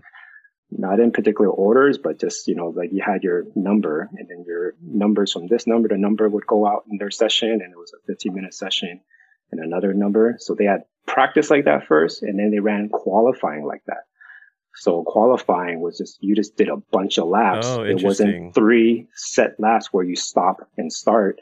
It was just laps. So you could get a bunch of runs in and then like they were just judging you Okay. on like, you know, watching the whole session. Yeah. So I was like, oh, dang, J guys get way more seat time than US. Yeah, Like, for sure. Why don't Yeah, we do that? that. That's What? hard. I did that. Uh, we did that for final bout. Was it final bout? I'm not sure. Yeah, it was for final bout. And for the judges, that's really hard because you're just watching and you have to you have to watch every single one. You have to you have to take lots of notes because some guys might nail it on one run and then do poorly on another run, and so you like you kind of like it's just it's just a lot of work. It's great for the driver, and it's Yeah. like you need a you need a really good judge to to judge that kind of format. Yeah, yeah. So I guess that's how they run it because I was the one and only time I experienced a competition That's in cool. Japan. And then, um, but I ended up getting 17th, um, in qualifying and I almost made top 16, like by one. So I was like, you know, that was pretty cool just to even get there Yeah. because I was in a super low power car and there was some like sponsored, like, you know, like, um, GP Sports Gallery people that were like had like Yeah. fully hooked up like street Mhm. legal cars. I was like, "Oh, you're running like big power setups," you know. Yeah, So I, I didn't even have a. I was running a stock turbo. These guys all had like big turbos, and you know, I don't know if the motors were built, but it was probably like big, you know, boosted setups that were, you know, street legal level. So for you and know, you were just a was- visitor, you know? You, you were Yeah. there two weeks at a time. How could you even Yeah. collect yourself to go compete, you know?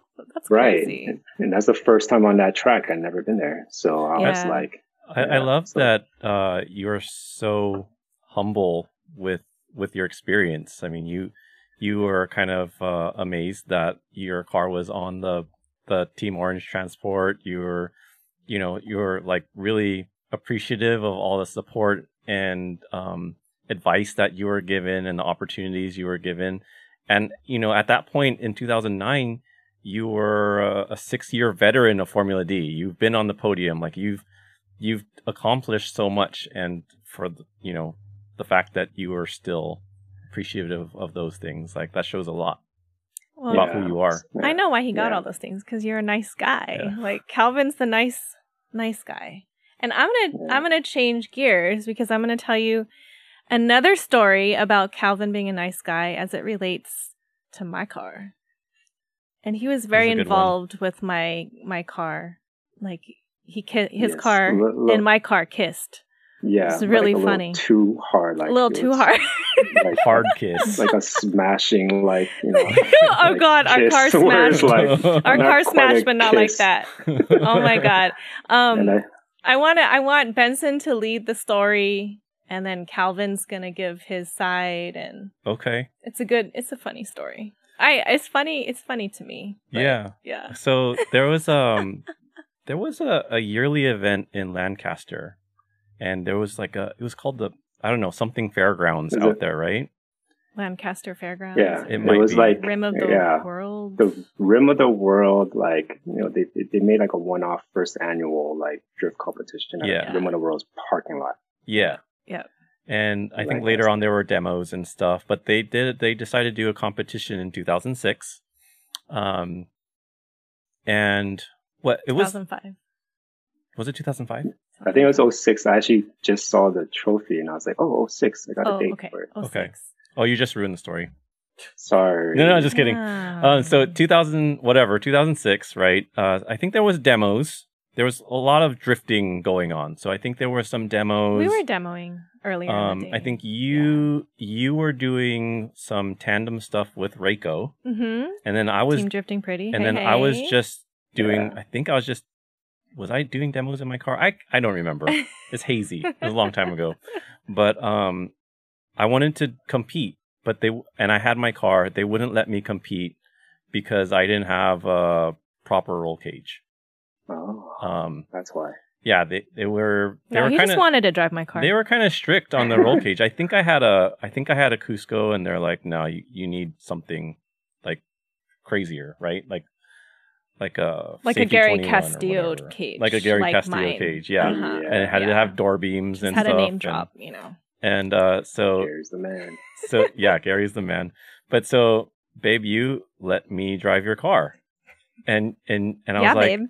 and I was like, hmm, I don't know if I want to compete in your car just because I know it's your baby, and you know, competing. There's always the risk of something happening when you're competing in a car, whether it's yours or someone, especially if it's someone else's, right? Because you're also not familiar with the car. And so you let me drive your car, and you said it's okay. What? Why don't you tell me what you said? I said it was okay because I was gonna do a color change anyway because I was just coming off my FD season and it was red and I I love the livery but it was just I was gonna go bling bling and go pink so it was like right in that transition stage. I was getting our car ready for our wedding. You know that we got married later that year in September, and um, I was like, I'm gonna have my car at our wedding. It's gonna be pink. So I was gonna do it anyway. So this was Did you actually al- the last. Did you also have the S15 uh, yeah, I had that face stuff bought. planned? Yeah, You were ready to do that too. Bought, so it's kind of ironic what happened. So I knew that, yep. and so that's why. Just kidding. Shut up. So we were That makes me competing. feel better. you don't have to feel bad about any of it. No. Uh, so we were competing, and um, I qualified in your car, Yeah. and I I battled either Taka or Hero in top 16, and I won that one. And then in top eight, I battled the other one, the other one, um, Taka then- or Hero. Taka or Hero, and I won that one. And then it was me and Calvin in the top four. You remember that, Calvin? yes, definitely remember that. Yeah. So I'll let you take it Yeah. now.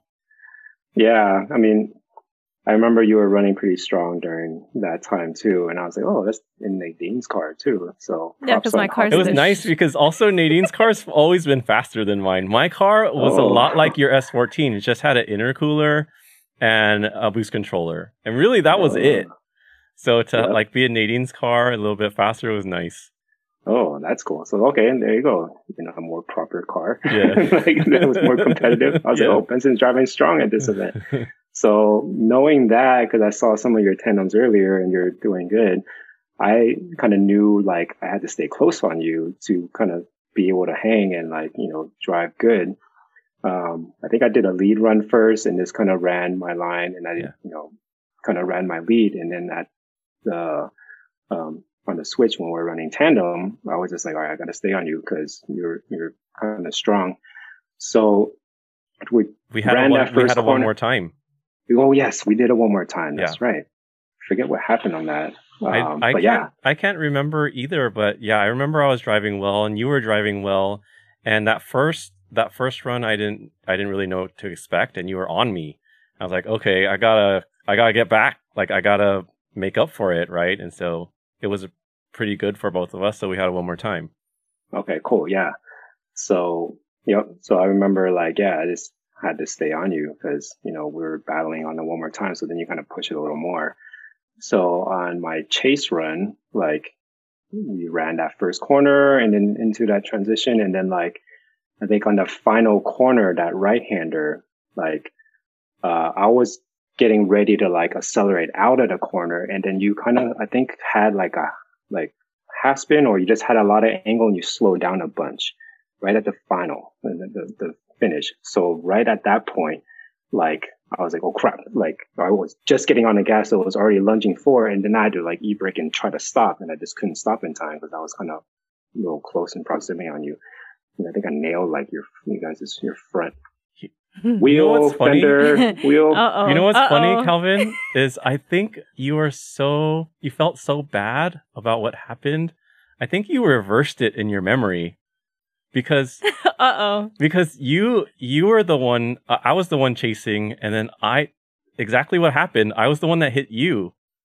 Oh, was it that way? So it was Yeah. all Benson's fault. Yeah, because I Oh. sma- I smashed the front of Oh. Nadine's car into your I don't know your I door and the door and front fender maybe. Right. Okay. So so what happened was yeah, so there's the long sweeper into like a hairpin. So Yeah. we we made it through the the sweeper and then uh you were throttling out of the hairpin and my thought was like, oh, like this this part I can get close to Calvin cuz you know, um like it was it was an easy corner, right? And um and so I kind of was not checking you and then you kind of like you you did that half spin so I, I was not right. expe- I was not expecting that to happen there, Yeah, yeah. and I went like uh, pedal to the floor, like right into your car. Right. That's right. That's right. Okay. Yes, it was backwards in my head for some reason. Yeah. So I felt bad for You doing did, that half spin because I screwed up. And then, yeah, so then we had to fix our cars. yeah. We had to that. fix our cars, Keep going and with the story. we Yeah. had to fix our cars, and um, just like when we were competing at Sonoma, when um, you know, I I I I conceded the run to you, right? And like when I crashed Nadine's car to your car, I felt so bad. And like all I could think about was how bad I felt for Nadine, for what I did to Nadine's car. Yeah. and like yeah. I wasn't even thinking about trying to like like piece the car back together and keep competing because they didn't announce they didn't announce who won you, between you and me Yeah. Yeah. and then until but but you you you like you were like right when you crashed like you were in you were in pro mode and you were like we gotta fix the car we gotta keep going and and i like i just i i didn't even work on the car i wasn't even trying to work on the car um and then you you kept going so you moved on Yeah. and then what like how did you finish you won that one right won. So yeah, I ended up winning. Like Dan Pino was competing in that event with his Mustang Drift Yeah. Patrol. So we went down together. Drift Patrol! Nor- Nor- NorCal. so he helped me wrench on the car because there was some stuff bent that they could get Yeah. fixed. we And bent then some of your suspension i think Yeah. So we had to kind of get that together and it's jammed on it and got it going. And then we faced Tanner in the finals. So, um, yeah, and Tanner was kind of testing his 350Z. That's um, right. with AEM at that time. And that was kind of before Formula E started, like when he ran that car, I think. So it was an early test day for him. Yeah. But it was Tanner, you know, so we're like, oh, I got to go hard on Tanner. This guy's freaking good. Yeah. So, yeah, but I ended up running like really close with him and ran clean on both lead and follow. And he was still new with that car. So I ended up getting the win yeah from that. So I was like, cool. Like it was all really eventful leading up to that. yeah And I didn't know how my car was going to handle after the wreck either. But I just said, I just had that same mentality, like, dude, just go. Like, Yeah. It's already messed up. Just Yeah. charge it. You Yeah. know, whatever happens, happens. Yeah. So luckily it still held up okay. And, you know, we drove it, I drove it well enough to get the win. that was awesome So that was, that was cool. And- Um, and then a- yeah. after after the win, you walked up to me and you told me like sorry, like it was your fault or something, and and like you you wanted to help me pay to fix her car, and I was like, no, I don't want any money, and you and you like you were insisting, and you're like, I have like here's I don't remember like you had some money on you that you're like please take this, and Yeah.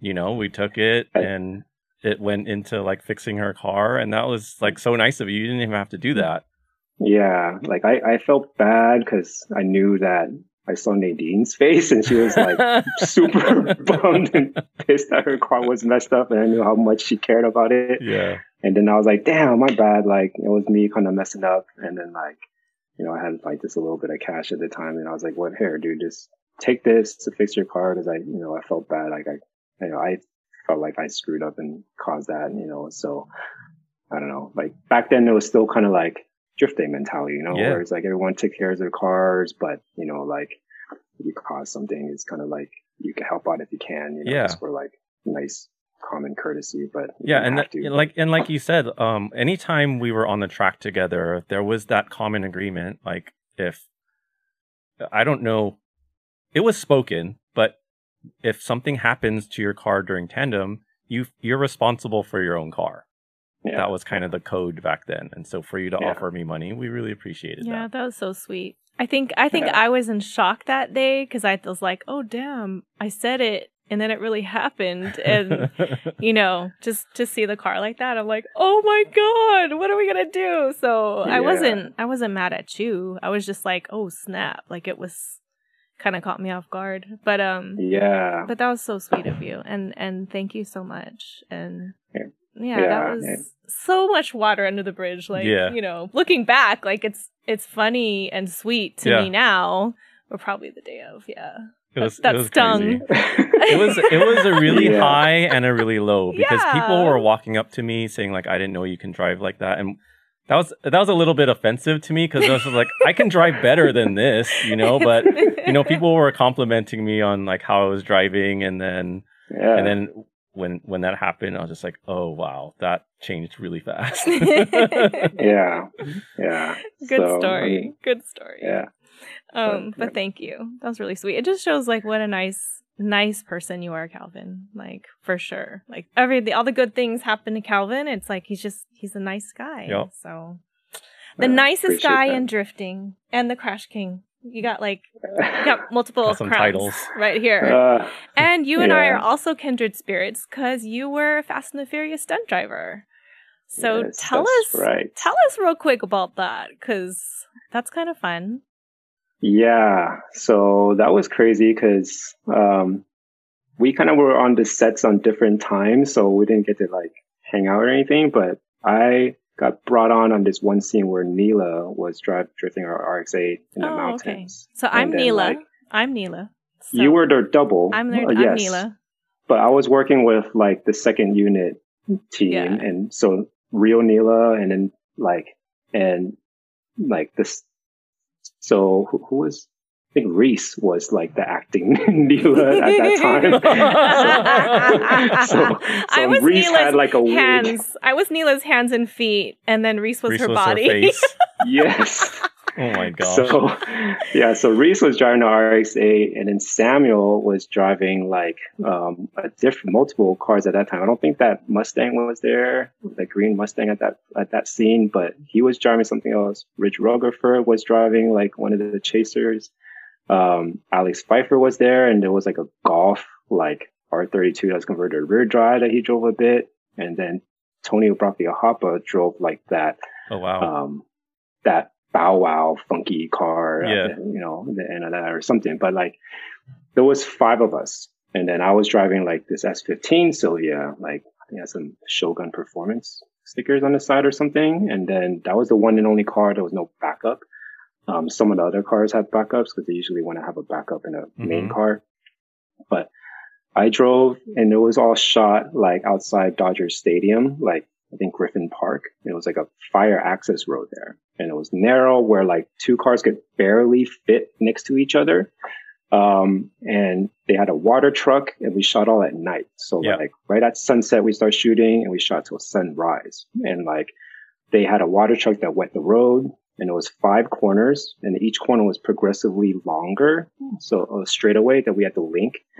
And then there was a whole like helicopter camera that would pan for the wide shots and then we would follow like camera trucks and then they had other like rigs that would shoot other overheads it was a huge production and then that was my first time ever on a set like that like rhys brought me on um, because at, at that time in 05 when we shot i won sonoma so i actually was second in the championship after that win so and we kind of shot like they were picking like people for that were the top drivers at the time that Rhys kind of handpicked. It was Tanner, Samuel, Alex, and me.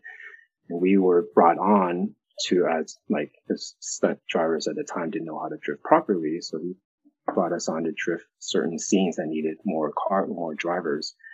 Um, and then so drift like drift guys and not drift like what we're used what we were used to seeing on on screen right? Is that what you mean? Yeah yeah because stunt guys back then would just do like fishtails like yeah fishtails power slides exits of corners mm. and they wouldn't know how to link and connect and all that and yeah. not know how to tandem. So we were doing like five car tandems up and down this mountain yeah. um, and we ran it all night like tons of runs. Um those probably like maybe like there was only like maybe like one or two instances where we spun out and you know maybe someone did like a light tap, but for the most part we all drove pretty clean like all night.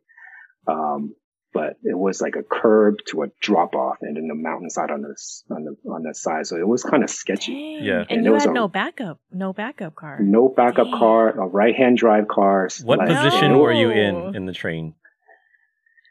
So we kind of swapped different oh. positions a bunch. I was in the back on one, I led on one, and behind like the camera was the lead car on the camera when I was following a camera truck at one point. And then I hopped in and drove the Falken FD for a couple of overhead shots too. So dope. Um, and that was Seigo's FD. The that SR was right hand drive with the SR. And then that car was funky because, you know, like uh, SR, you know, with like the low end and you have yeah. to keep the boost up to kind of keep the power band. And you know, like still right hand drive and FDs are like twitchy. Yeah. So that was a little tricky, but I was able to drift that okay. And then the S15 was all stock for the most part, but it had these huge 275, like I think even 19 inch rims on it. Yeah. And I was like, yo, this is like way too much tire for this engine setup that's like stock. Were they not luckily, setting up the cars to make it easier to shoot? So they were just picking cars. Like, I don't know who the the car coordinator was, but they were grabbing cars that were from, you know, people in the scene that like I think they had like an audition and they picked certain cars that they wanted and those cars were selected for certain scenes. And then um but that S15 was like low on power with freaking huge tires. Yeah. And so but luckily they wet the road down. Yeah. So I was like, cool. So then it actually could actually drift. And then we would have to e brake a lot in the center sections just to kind of extend the drift to yeah. link all five corners. Um, but we shot up and down that all night and um, we would kind of trade cars, you know, at certain points as well. But that was fun. Like we were there two different nights and um, shooting that scene. So but, let's yeah, Nadine, you had a scene in there. You're saying too, right? Yeah, yeah. I'm just Neela's hands and feet, you know, shifting and shifting, driving steering. and stuff. Uh, yeah, yeah, because they can't have Rhys's ugly hands in there. As Neela. yeah, yeah. It's not gonna. It's not a good look. Yeah. awkward. Wait, was That's Rhys cool. wearing the costume? Please say yes. he had a wig on. Oh, like, sick. You know, wearing a skirt? all that? No, because it was just like you know whatever you could see through the window. So it was just a wig and then whatever colored shirt that would match whatever okay. that they were That's shooting at that time. So you should have taken a picture of that. Yeah. I know. I, I, am like forgetting an old 05 what kind of camera or phone we had. Yeah. I was like, damn, where are the pictures? Because I snuck oh in some behind the scenes stuff, but I don't remember where I put those photos, and I got to dig those you out gotta somewhere. Find them. Wait, we can at least screenshot that scene, the uh, helicopter scene that you weren't in, but yeah, airplane, airplane yeah, shot, airplane. yeah, yeah, that's yeah. Dope. So I let's let's bring it back uh, towards the end of your FD career. Um, you were you started to drive uh, your FD again. Yes. So for the 08 season, I was supposed to actually initially drive um, a 350Z convertible um, that Nissan sponsored, and then Falken got it all prepped to display at SEMA in 2007. Um, they had my name on it, and then it was just like a display car with no engine at that point. But I was supposed to drive that convertible Falken livery 350Z convertible for 08. But it was a Nissan program. They wanted to run like like the VK engine series at that time. And then like they were working with Hasselgren and the power band on that Daytona prototype Nissan motor was really high and they wanted to have more power band uh, down low. So it was more suitable for drifting. So, um, not sure on all the logistics that happened, but Hasselgren wasn't able to kind of re-engineer that engine to get that done in time. And mm-hmm. then I was using my FD as a backup initially until that Z was ready. So every, so I went to the first round of Long Beach with it all white. Um, and then Atlanta round, they're saying that like that Z won't be ready yet. You're going to need to run your car for a bit longer. So I wrapped it all in Falken livery. So that Atlanta round in, um, that uh, was the first time that my car had the full Falken livery on. And it was like that, um, for the rest of the season. So that car, the Z ended up like um, not getting finished that year. Yeah. Um, and they decided to do a, go a different route with the engine program. And then like, um, like ASD came on board and kind of built that car instead for Tyler McQuarrie the next year instead. And then they went away with the Nissan program. They Right. built some race LS based type engine instead. What, Um, what was that like um, driving your own car in Falken livery? I mean, uh, I think I think maybe what some a lot of people don't realize was that a lot of the Falken livery cars were personal cars. I mean, throughout the years, right? It seems Yeah. from the outside it seems very prestigious and that you're you're given like a works car, but like behind the scenes a little bit, like you kind of see that it wasn't really like that all the time. Yeah. Yeah. So I was kind of caught off guard. I didn't really have my car prepared to be a FD competition car. It was always a backup car that I did demos in. Yeah. So my motor was the same motor that came off my old red FD from D1, which was a stock motor, but it was actually a 99 or 2000 motor. Cool. Um, from a clip that I bought, um, I blew up the original motor on a skid pad thing. And so I had a 2000 spec motor, but still stock, unported. And then I ran the Apex, um, at that time, like the AX 7582, the smaller turbine, but it was still their top IHI kind of turbo hmm that came off of what the 03 Apex car ran. Okay. So it was the same turbo off of that that Len and Jensen kind of put together, and I ran that turbo on my setup. Um, That was from the US car? From the US Okay. Apex car. So the straight up same turbo off that car because they upgraded to a RX6 turbo. Yeah. And then so I ran their old um, um, that 7582 turbo with the stock motor because that's what Apex ran in 03 and they won the championship in Japan with that stock engine, Mhm. that turbo setup. So I had that the whole time, but it was making like maybe like 380 something at the wheel Yeah. with that. So it wasn't a ton of power. And then in 08, like people kind of stepped up the power game. Yeah. Like, they were a lot more. They were kind of pushing five, six, seven Yep. um, you know, around that time. Not sure exactly. Probably more like 500 or so at that time. Yeah. So like, um, yeah, so it was a bit under power, but I ran with it for like probably four rounds. And then I was like, you know, at some point I need to upgrade the motor because if I'm going to compete for the rest of the year, like I need to kind of be at a higher power level so I can compete. Yeah. So Were, were they working with- helping you out? Uh, was Falken helping you out with like funding or sourcing parts? Since you, I mean, you were you were rocking the the Falken livery, right? It yeah. really your, your personal car. Yeah, yeah. So at that time, I ran it with how I had it initially the first couple rounds, but then they um, had Race Tune or Garage Boso at the time, with Mhm. Frank. Uh, so Frank was actually building, uh, working on my car, and he was a crew chief, and like, okay, refreshed it before so that. you weren't doing um, all this in your own garage. Yeah, so Frank maintained it. So Okay. he um, and Ross Petty, like he was running his own program, and Frank helped build that S15 that he ran during that time too.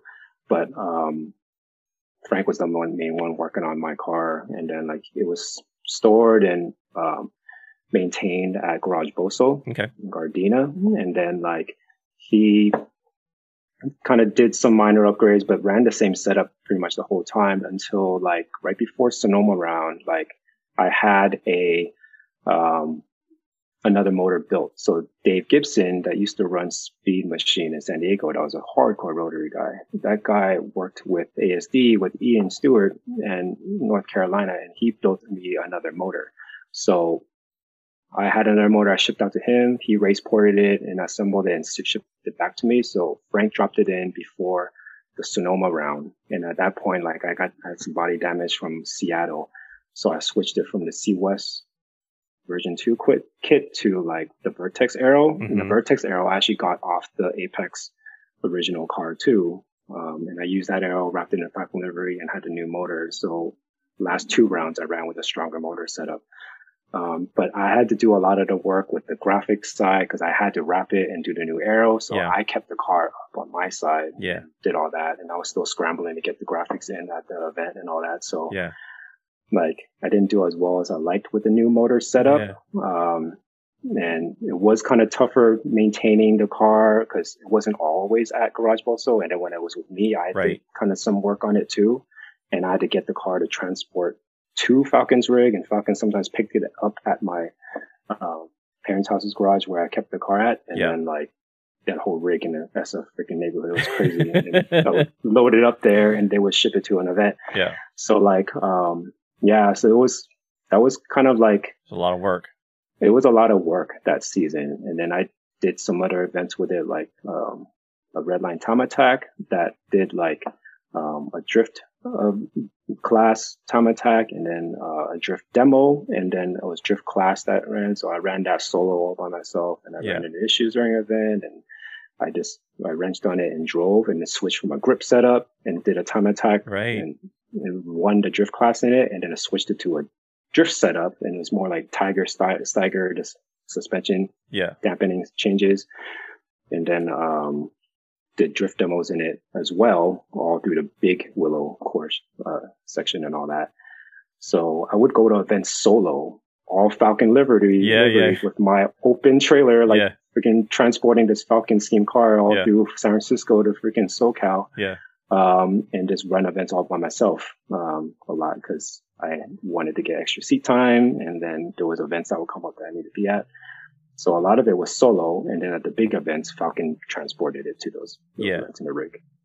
And uh, something I didn't realize until we started talking before this interview was like your FD, you know, is white, is red, Falken livery, then white, and when it was white, you also like you had you had the the Vertex aero and you had the Apex sticker and uh, and then you you were mentioning um Seigo's car with the SR in Falken livery.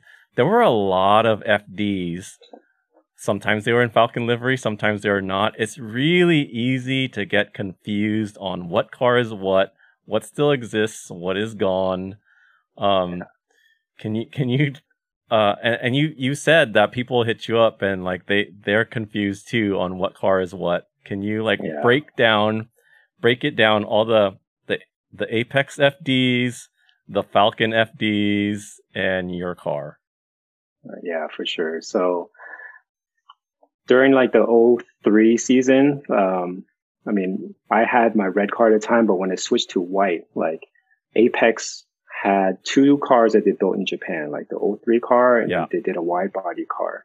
They ended up converting both to wide bodies. Um, but Apex Japan built two white FDs and Yeah. they both ended up having a Ridge kit, uh, Vertex Ridge kit. US side, uh, started with like the non-rich Ridge kit that Apex R&D, um, or Jensen and Len built out Yeah. with and Gary as well. And just really quick on that was- car, um, I think maybe because it looked identical to the Japanese car and it was designed that way, people don't really realize that there was a US Apex FD that looked exactly like uh, Imamura's car. Yeah, yeah. Um, it so was just used, it was just right hand dri- or left hand drive, and it had Yep. like an audio system in it. So you don't really They- know. yes, they did it too. They were sponsored by Alpine and it was for like a SEMA show that they had to display that. So they did audio on it, but during the events, it was all unbolted and they could take it off, which Yeah. was pretty cool. Um, but yes, there was like three Apex cars, US, one US, two Japan cars. And then my car, I painted it white. And I always wanted a white FD like before I even knew of Apex, uh, builds and all that. And then like, um, I painted my car, uh, white after my red car, um, in 04. And then like, but I got sponsored a different aero. It was like Final Konnexion. So I wanted my car to look different than the Apex car, but I was sponsored by Apex. So I shared a lot of parts. And then I had like the 57 Pro gram lights that were the gold and the, with the, um, like not two piece style lips. Um, so I ran those wheels that Apex also used in the first version car. So there was times when I ended up switching it to like the white Vertex kit and my car was white that had those wheels that kind of had like the version one Apex look Yeah. to it.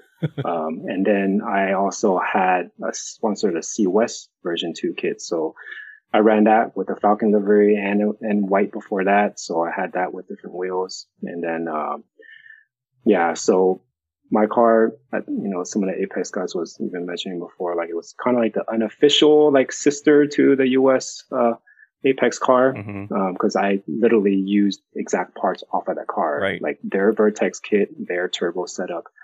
Um, and then I bought from Len actually the bigger AX75 92 turbine, the bigger IHI turbo. So when I did my newer motor with the ported setup, I ran the bigger turbo. Um, and I'm not sure Apex would use that one because they switched to RX6, but I got that from Len and I used that setup for my, my upgraded motor build and ran that for, um, for a while. But at that point, it was wrapped Falken livery. So with the Falken FDs, there was actually They're a lot. three three US Falken FDs that competed in Formula Drift. And then there was actually a fourth one that James Deane had out in Europe side. Yeah. That was a fourth one that was a little bit different. Um, but the three US cars, two of them were built in 05. The main first one was the one that Tony Angelo uh, drove and built um, Yep. in 05. And then Seigo Yamamoto had his SR right hand drive FD. He only competed that in that one year in 05. Yep. And I'm not sure what happened to that FD, but it either got put sent back to Japan or something like that. And then he Seigo started driving other cars like the S14 and Yep. he brought his Chaser and all that. So that car had was short lived, but that was the Fast and Furious Tokyo Drift car too. So it, that was the right hand drive because they wanted everything right hand because it was supposed to be Japan. where we were at. Um, but Tony Angelo's um, car was what he drove in 05. And then after 05, like he moved on to do his own program. So that car was available and then ended up being my backup car a bunch. Okay. Um, when I had different incidents with the G35 and I would hop into that FD and then we did your show offs and demoed in that car. Um, and I even ran at like the Drift Mania like Canadian camp championship Okay. and did one event in that Yeah. up there. Um, but yeah, FDs were a little tricky. That setup on that car I was never fully comfortable with. It felt different in my car, maybe because it had like solid bushings all around. Um, so I didn't do as well in that car as I wish I did. But I did place top 16 at Wall Speedway, like in that car, and then in a Formula D event. And then I did a D1 event in that car and my car. Um, so I did have some decent amount of seat time in that Various Falken FDs. FD. Yeah. And then that car got kind of like used as just a demo car that would give corporate ride-alongs during SEMA time and other things. And then Is that car still around for demos? I, I think So- there is still an FD that I see. So Falken sold that FD Okay. ye- years ago, and then there was another like kind of pro am driver Noah um, that bought it, and then he did some pro am events with it, and just wrapped it in black. Hmm. And then um, there's a guy out in East Coast that's kind of buying a lot of like famous D1 cars, and like he bought that car from Noah, unwrapped it, and showed the Falken livery. And he has he owns a restoration shop that restores like all these exotic cars. Right. So he has a kind of big shop that can restore cars at high level. Um, but he restored it recently as of last year, and then has been displaying it at different places. So it's back to like the original Yeah. 05 spec. uh, So that guy setup. Noah that bought that car was uh was he the one that was driving it really hard and it was starting to look really beat up? That Yeah, was that was the one. Okay. That was that Got was the one. Yeah, yeah. So that, I didn't follow how many things that he did with it, but um, that was the the original Falken car. Got it. And mine was wrapped from like 08 to uh, 09. the Okay. Falken livery. And then while we're on the subject of cars that you were driving in FD, towards the end you were driving an S15. Yes. It was an S15 in Falken livery, and there was a significant importance behind that car. Yeah. And I ask, So- I talk about it often in a lot of interviews. I bring it up. Was it this car? Was it that car? Um, can you talk to us about that S15? So that S15 was the O3 spec HKS RS1. So That was that the was the red- car, the the original first version that HKS built for Taniguchi. Yeah. So That was the, the- That was the black and chrome, not the red and yellow, right? Or did it have both? So uh, I, think Black and Chrome I saw in one event, KG drove it and actually crashed that one. So they might have built another one, but it was the one that Taniguchi competed in all of 03 yeah, in. that was the one Yeah. where the, the first D1 was here and he lost to Ueo in it. It was that car. yes. Yes. And so he lost to Ueo. He tapped the back and hit the front on that 03 event. Um, but they did the whole 03 D1 season, um, in that car.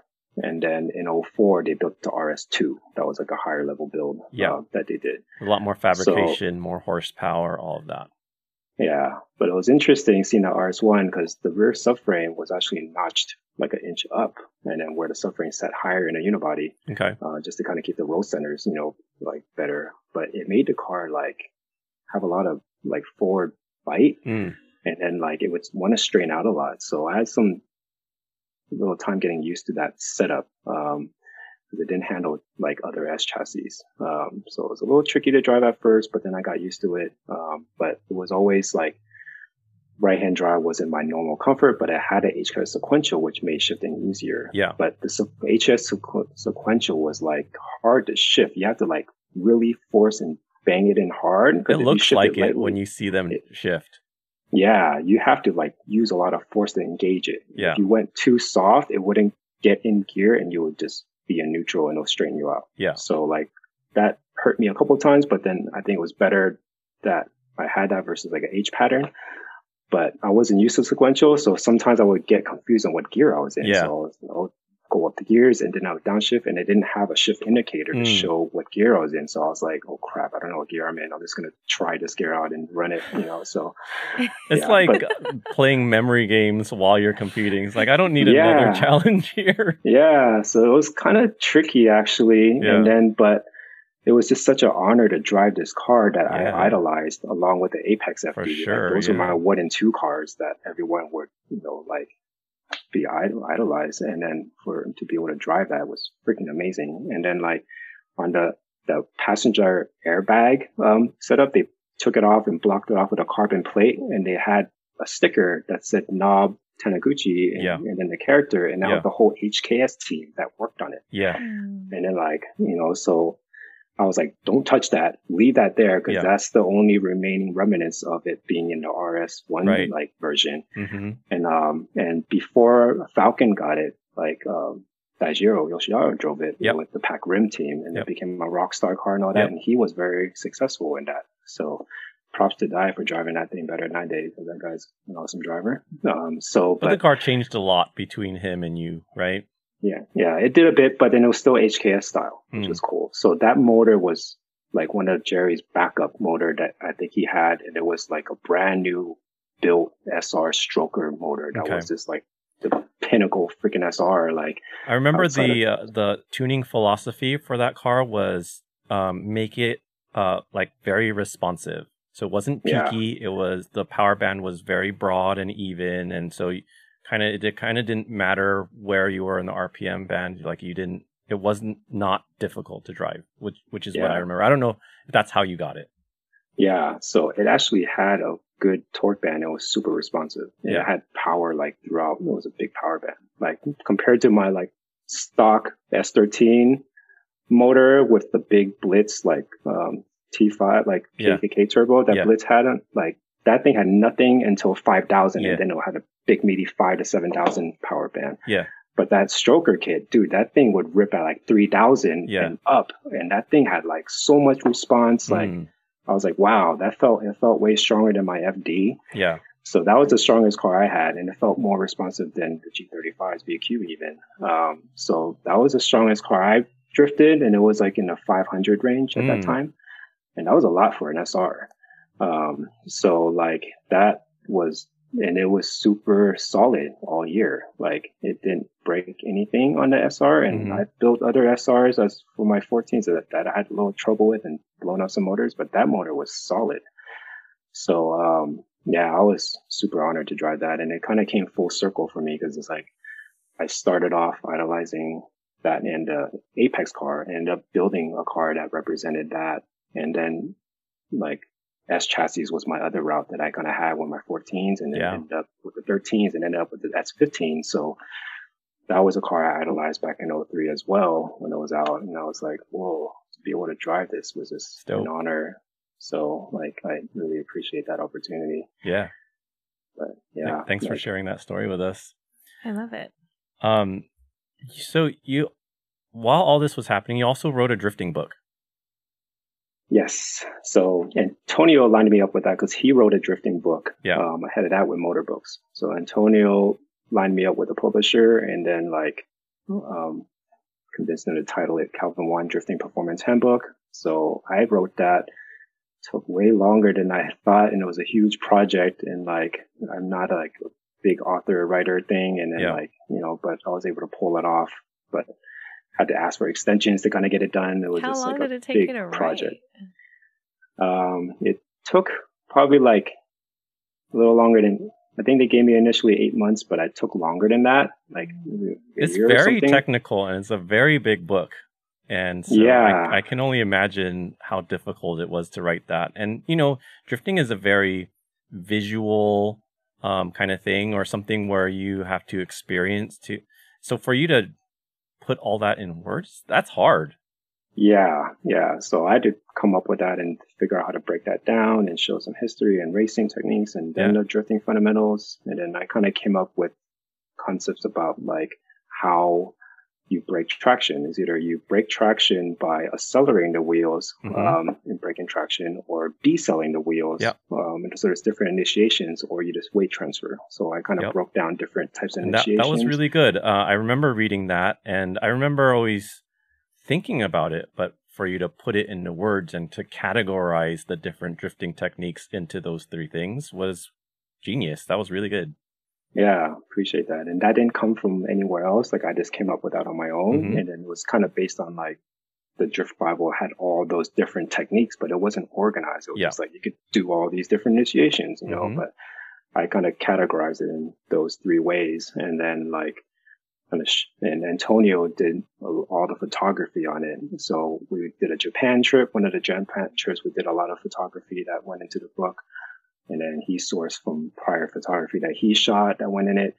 The one thing I really regret that I didn't do was illustrations. I wanted to get illustrations in to kind of really show like, you know, initiation points, Yeah. braking zone, apex, and all the line control of it. I didn't like, you know, I couldn't find a way to illustrate that properly. And then I kind of ran out of time with like the writing portion of it. So I'm like, damn, I just used pho- photography to illustrate that, but I didn't get the illustrations out. So I was disappointed in myself that I couldn't get that in. But I did work on another project with a friend, um, Alistair Kapati with Driftsumi. So That's right. we did a whole drifting app that was all about illustration and like line traced drift lines on it. Yeah. And so it would populate a course in this kind of like nice Zen like sumi art. And then you would line trace your drift line and hit outer clipping zones, inner clipping zones and do like the ideal drift line. And you get credited on the points and how fast you drew the line. And Yeah. then it would play back that drift line that you drew and you score and advance to next levels. So I created, directed all that. And then I was like, kind of had a whole, like, had a, a dev guy build out the coding for it. But Yep. This was really early on, like 08 era, like where like it was OS 4, I think that you know, we, we even tested on the original iPhones and it was only iPhone based. Um, and it was really successful initially. It got put on like new and noteworthy and staff Yeah. favorites. It was really got banner ads. So we're like, oh, cool. And then it fell off and all these other ads kind of pushed it down. And then like every OS that came out would break it Yeah. and it wouldn't launch. And by OS six time, it like killed it. And Yeah. then our dev guy got a full time gig and then only he knew how to do the code because it was super custom. So it kind of went away. Yeah. Um, but I feel like I kind of like redeemed myself for not doing illustrations in the book with that app, Hmm. but it, it was a little bit short lived. Yeah. Maybe you can do a second edition for your book. Yeah, maybe I'll figure out something. I don't know if they want me to rewrite another one, but Can That would can be people still get that book today? I think they had digital copies actually for a bit. They only did like one initial print run of like Really? five thousand. Oh. Yeah, and and there was a small batch, and then they never reprinted. So every all the copies that were out is all that's available. Oh, So interesting. I didn't know that. Well, I have one. Yeah, you have one. Did you know? Um, Oh, cool. Did you know that when we were doing like it, when Drifting Pretty was kind of uh, I mean, it's still educational, but uh, when we were doing a lot of education to the members about you know drifting and we were doing a lot of learning through books and videos and stuff. That was a required book that we had the Drifting Pretty members buy. I don't know if you knew that. Wow. Yeah. No, I had no idea. Yeah. Oh, that's cool. You, you- so you you were a part of the Drifting Pretty curriculum. Wow, that's awesome. Yeah, I would. I really appreciate that. Like I just wrote based on what I knew, and I was trying to set it up a way where it's educational. Um, and I would have random people come up and say, "Hey, like I have your book. Like you know, it actually taught me some things." So I was like, "Oh, that's sweet." Like I'm glad I was able to contribute in that way, at least. You know, and I did other instruction at events, hands on with people, and do a lot of ride along. So like the book kind of complemented all that. Um, so I'm glad people actually did use it and hopefully it helped a little bit. But, um, yeah, like, I'm glad I was able to get that out there. Yeah, Yeah. definitely. And and you know, I I would tell the girls like, "Oh yeah, this is my friend. He wrote a book." And it was like it was a big deal, Calvin. And yeah, like I I wrote a book and like I know how it is and that's in your book had so many more pages and I'm just like, how do you I don't know how you found time to do all that. So, and drive because Yeah. that was still when you were driving. So, Yeah, yeah. So I Yeah. was definitely doing all the events. But props to you on getting your book out because I thanks. got fed with like this big publishing company that kind of did all the back end work. You know, for you to be able to get down and do it all on your own and publish your book. man, like, the that's book game is tough, guys. Mm. Self-publishing Yeah. is no joke, but Yeah. But yeah, So- good for you. 5,000 books is a big amount of books, like huge. So, Yeah. love it. So appreciate that. Thanks. Yeah. Speaking of of, you know, people learning, I know that since um, you know, you transitioned over to your retirement from Formula D, um, you know, you went on to get married and have three beautiful kids and um, you know, I kind of want to talk about current day for you now and um, you know, I know you're bringing up kids and they can see the internet now and find out about dad and and you know tell us tell us how things are now as a parent Yeah, so the kids pretty much consume our whole entire schedule almost. Mhm. so they're they're pretty busy with all the activities they're in. Um, that was a big reason why I stepped away from drifting because I had my daughter in 2010, and then I my last stint was 09 with Falken, and I was trying to run my own program. Um, economy wasn't good. I didn't get the engine sponsor I wanted, and I was building a 350Z at the time. Um, but I had my daughter. I was like, I can't spend money running a program. Um, I was kind of using this career and I was getting paid at that before that. So I decided to step out and then like go back to school, got a degree, you know, and all that. Um, but like raising kids and being able to be at home and not travel like how I used to do in events was amazing. Like seeing them grow and they grow so fast. Um, they are in a lot of activities like with softball and baseball. And then, um, so all three of them, like, so Chloe, um, who's now, um, 13, Case is 11, and Camden is now six.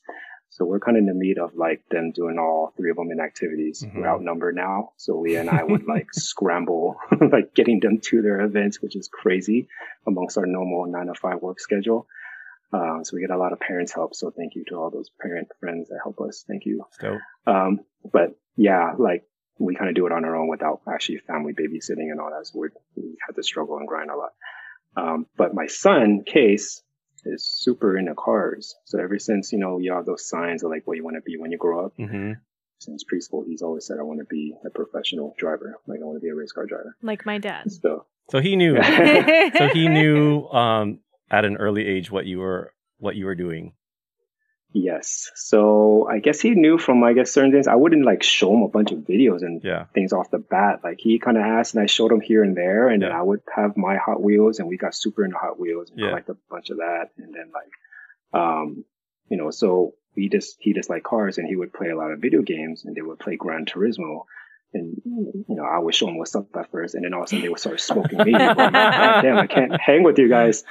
And then even Camden, like you know, he's super good. Um, being five, six years old at playing Gran Turismo, where he's beating me now. And I'm like, dang it, dude, I gotta get my freaking video game Did skills. you get back them on. a But simulator? I want next, to. right? I, I want to, yeah, because I used to play video games a lot. Because like I rented PS1 from Blockbuster just to play this Wow. game called Tokyo Highway Battle with Wow. my friend like Ed Leong and San Jose State Days, and in our dorm, and we would stay up all night playing that in '96, and then get all pumped up and go drifting after Yeah. after playing that game because it's all about drifting. Yeah. So like I used to be good at video games, but it was like old school controller, and Yeah. not with the dials. You know, it was like push directional buttons, Right. and they're all good with that joystick style. And then, but we haven't translated into SimRig, which I want to get at some point soon, but they're just really expensive, and I'm wanting to get one at some point. But Camden also plays like FR Legends, and he Okay. gets a bunch of cars and he could drift on the iPhone Wow. like super good where he even built my FD and could run Irwindale like legit. I'm like crashing all over the place in it. So I'm like, my little six year old schooling me, dude. Wow. Like, so both my boys are into cars. Um, so Case now like has, I had him going into the junior league at K1 speed.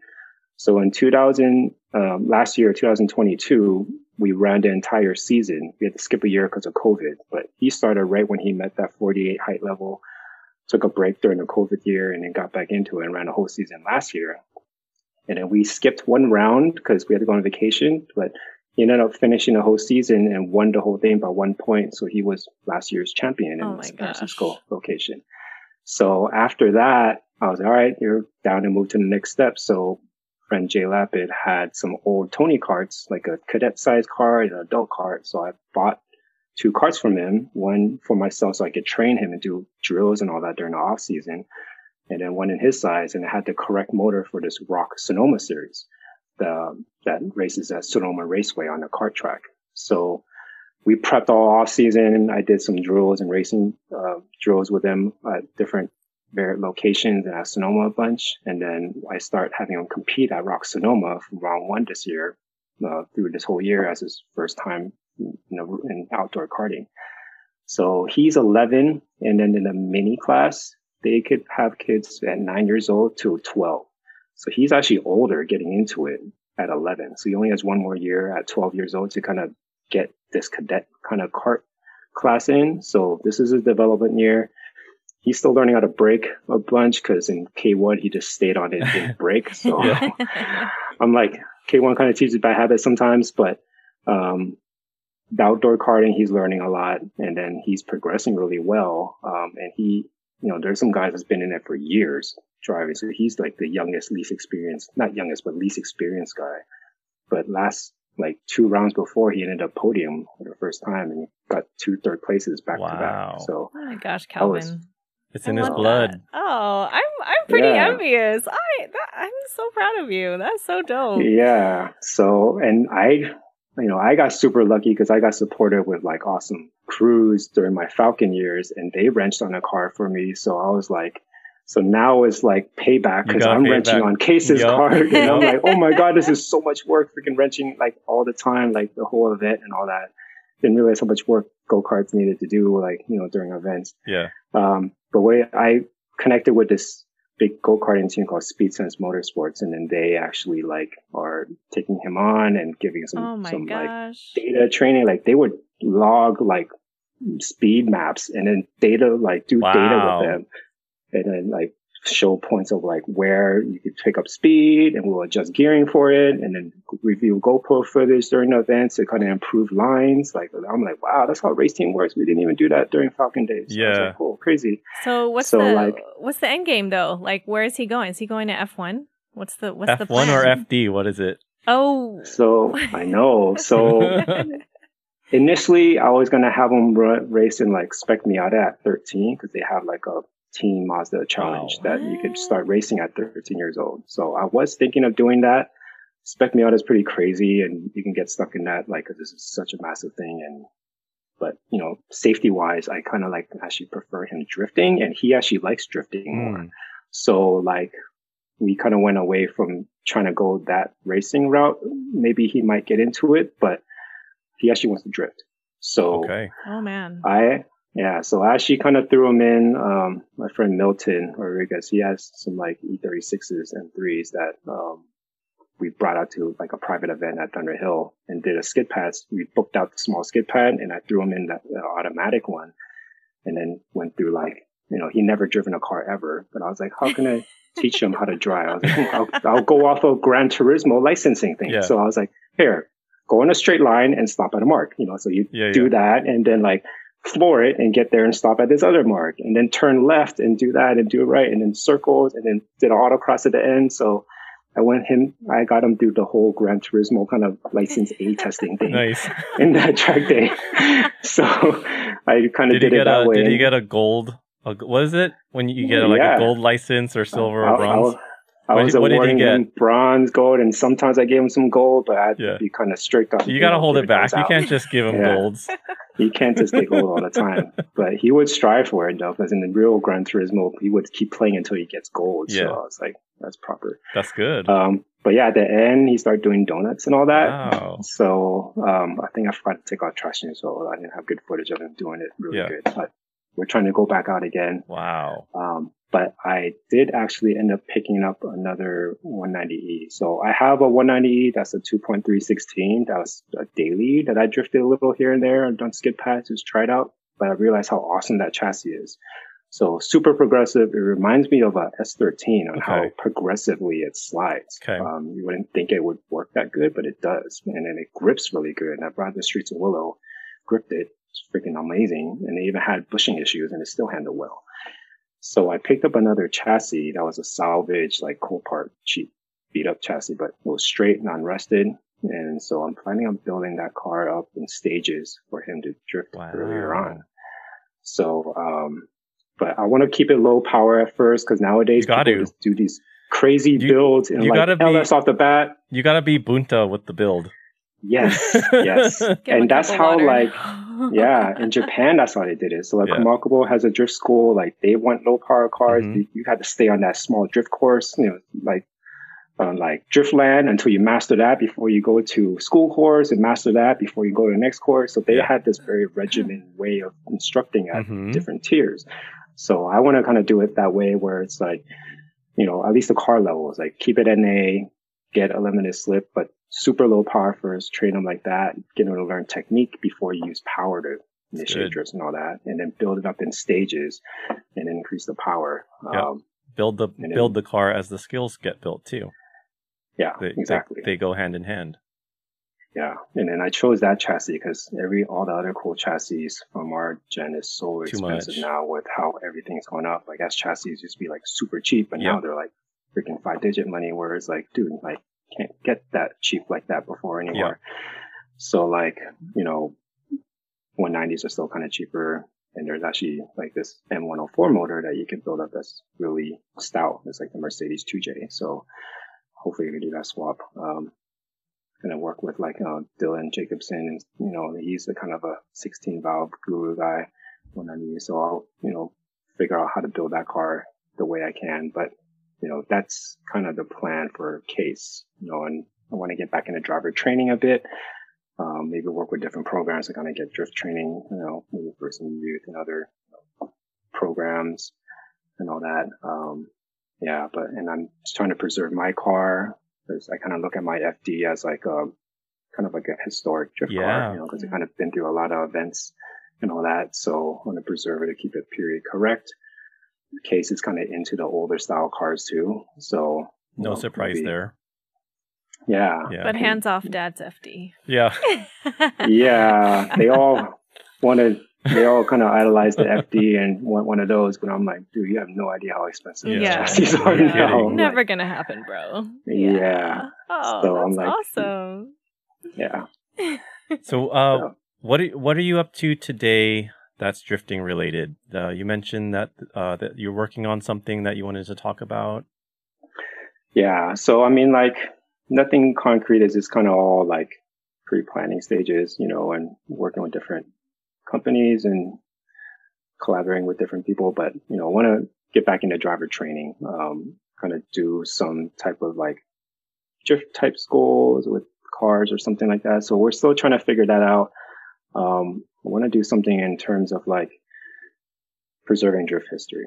Not sure exactly what, but you know, like we have, there's some iconic cars that are still around. I'm hoping to see more like of these old school cars that are still preserved, Mhm. you know, and it's cool seeing like Final Bout kind of have this older 2000 era builds and like people kind of like embracing that early style and like where things were built at a certain style. There's an aesthetic and then there's also like the originality of the, the motors that came with it. Yep. And you do these builds in a way of how it was back then. Yep. You know, it was more accessible. So I'm seeing how the current movement is where people just have these massive overbuilt cars right off the bat and they're learning how to drift in these freaking like super strong cars and you just gotta roll on it and it starts drifting already. So that's not how we learn. Like it's, Right. you learn from like overpowering like lower power cars and you use momentum to drift and there's a lot of techniques that you have to use to drift low power cars that a lot of these newer people don't really know. Mhm. So, um, I'm hoping that there's a movement that shifts back to kind of like how it was back then and use these lower power cars to be able to build technique before you graduate to higher levels. Yeah.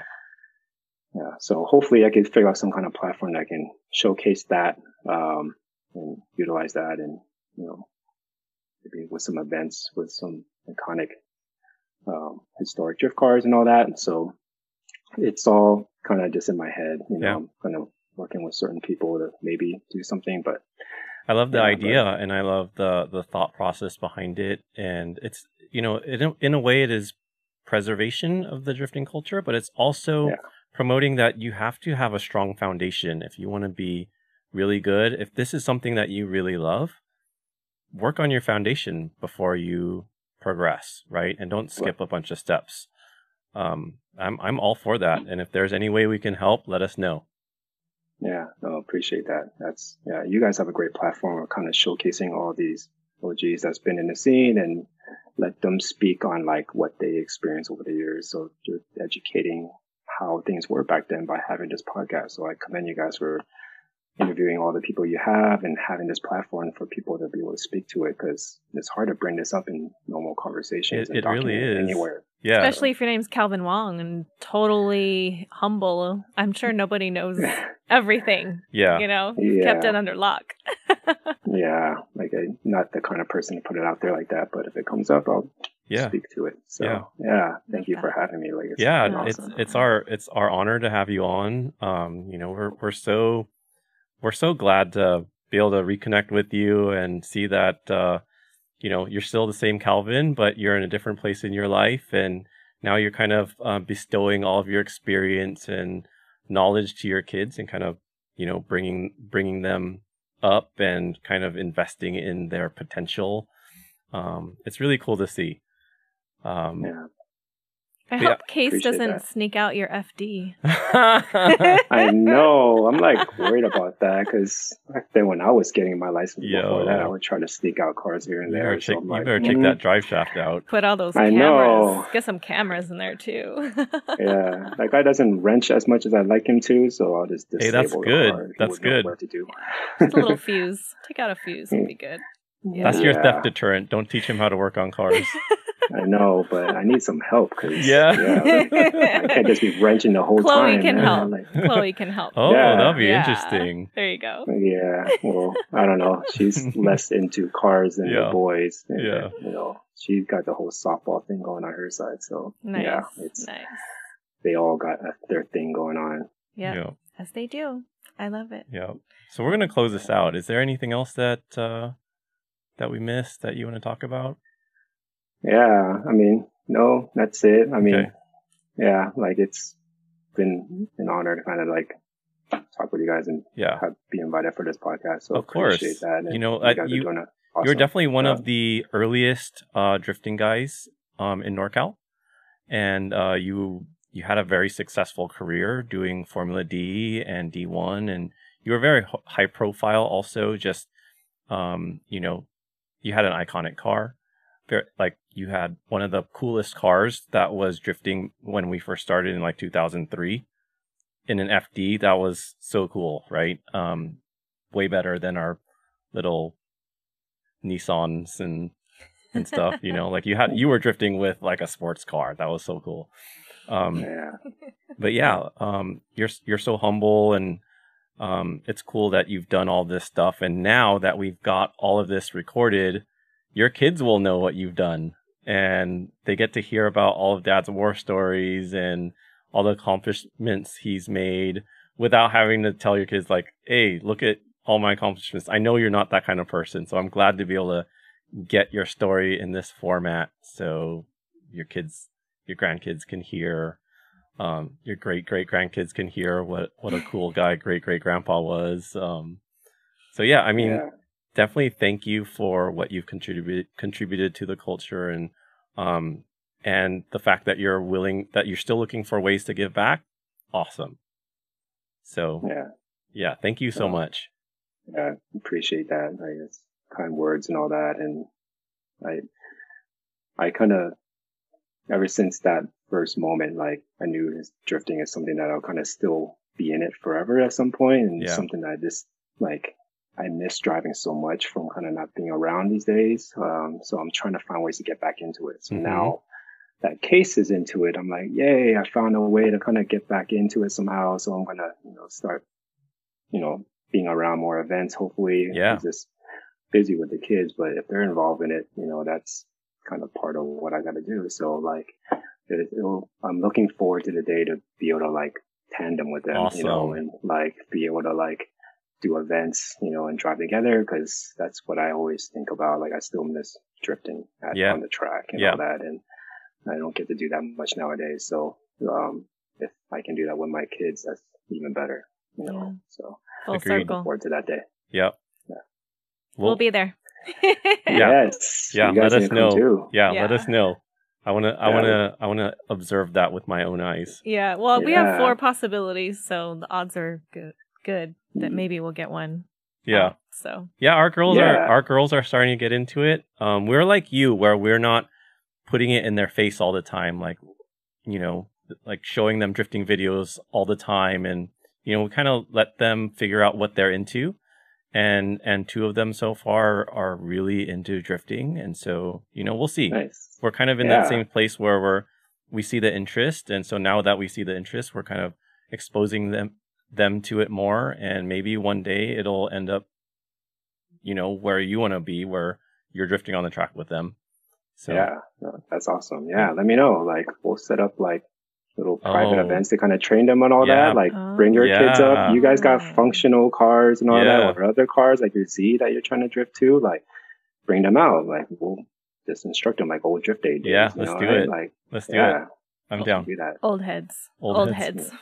Yeah, Parent, let's get it parents and kids parents Yeah. and kids day Uh, daddy and mommy and me. yeah there. you know, Yo, get all the kids going. It'll be like the new old school drift association crew. Like, Yeah. this Yeah. little hey calvin did you do you remember the over 40s team at drift day do you remember that Uh, yes, That's there us, man. that. Oh my god! I thought they were like really old back then. I And I'm like, know. oh, we're still young, like Yup. 40s. Wow, that sounds so freaking old. And Yup. we're like deep in 40s now. I'm like, oh my god! Like we gotta get going on driving before we get too old and don't want right. to drive anymore or something. I don't or know. Or not physically able to. Right? yeah. It's like, man, um, it's my mind is still back in that era, but my body is not. no kidding like we feel cannot that hang anymore. we Yeah, feel that all nighters are tough and all It's that. all good. We're rich. still we still look good. Yeah. Okay, you gotta give us some credit. We Yeah, still yeah. look Yeah, good. no, you guys still look the same. So props. No, Same you to do too. Thank Asian don't I think we- raisin. That yeah, that Asian blood. We, just, we got the look, but then physically we're we're, we're Yeah. probably hurting. Yeah, yeah. I am. i'm i'm huffing and puffing after i go to the track now Yeah, yeah. It's it's tougher out there nowadays. You can't hang like before. All right. Anyway, it was good talking to you. Thanks for coming on, and we'll see you. We'll see you next time. We'll see you at the track with the Yeah. kids. Yes, Yeah. let's do it. All right. That's the plan. Thanks, Thank Calvin. you guys for having me. Yeah. Really appreciate it. Yeah, it's on our, Awesome. our honor. Thank you. Thank you for listening to another episode of the Sileighty Mania Podcast Season 2, brought to you by Falken Tires, produced by Benson Sue and Nadine Sue, audio and video engineering by Mark Mondoy, Graphic design and motion graphics by Steve Nakamura. Got a question or comment for us? Call or text us on our hotline at 323 607 6075, and maybe you can be featured on a future episode. And if you haven't already, please subscribe to our podcast on YouTube, Spotify, Apple Podcasts, or wherever you download your podcasts.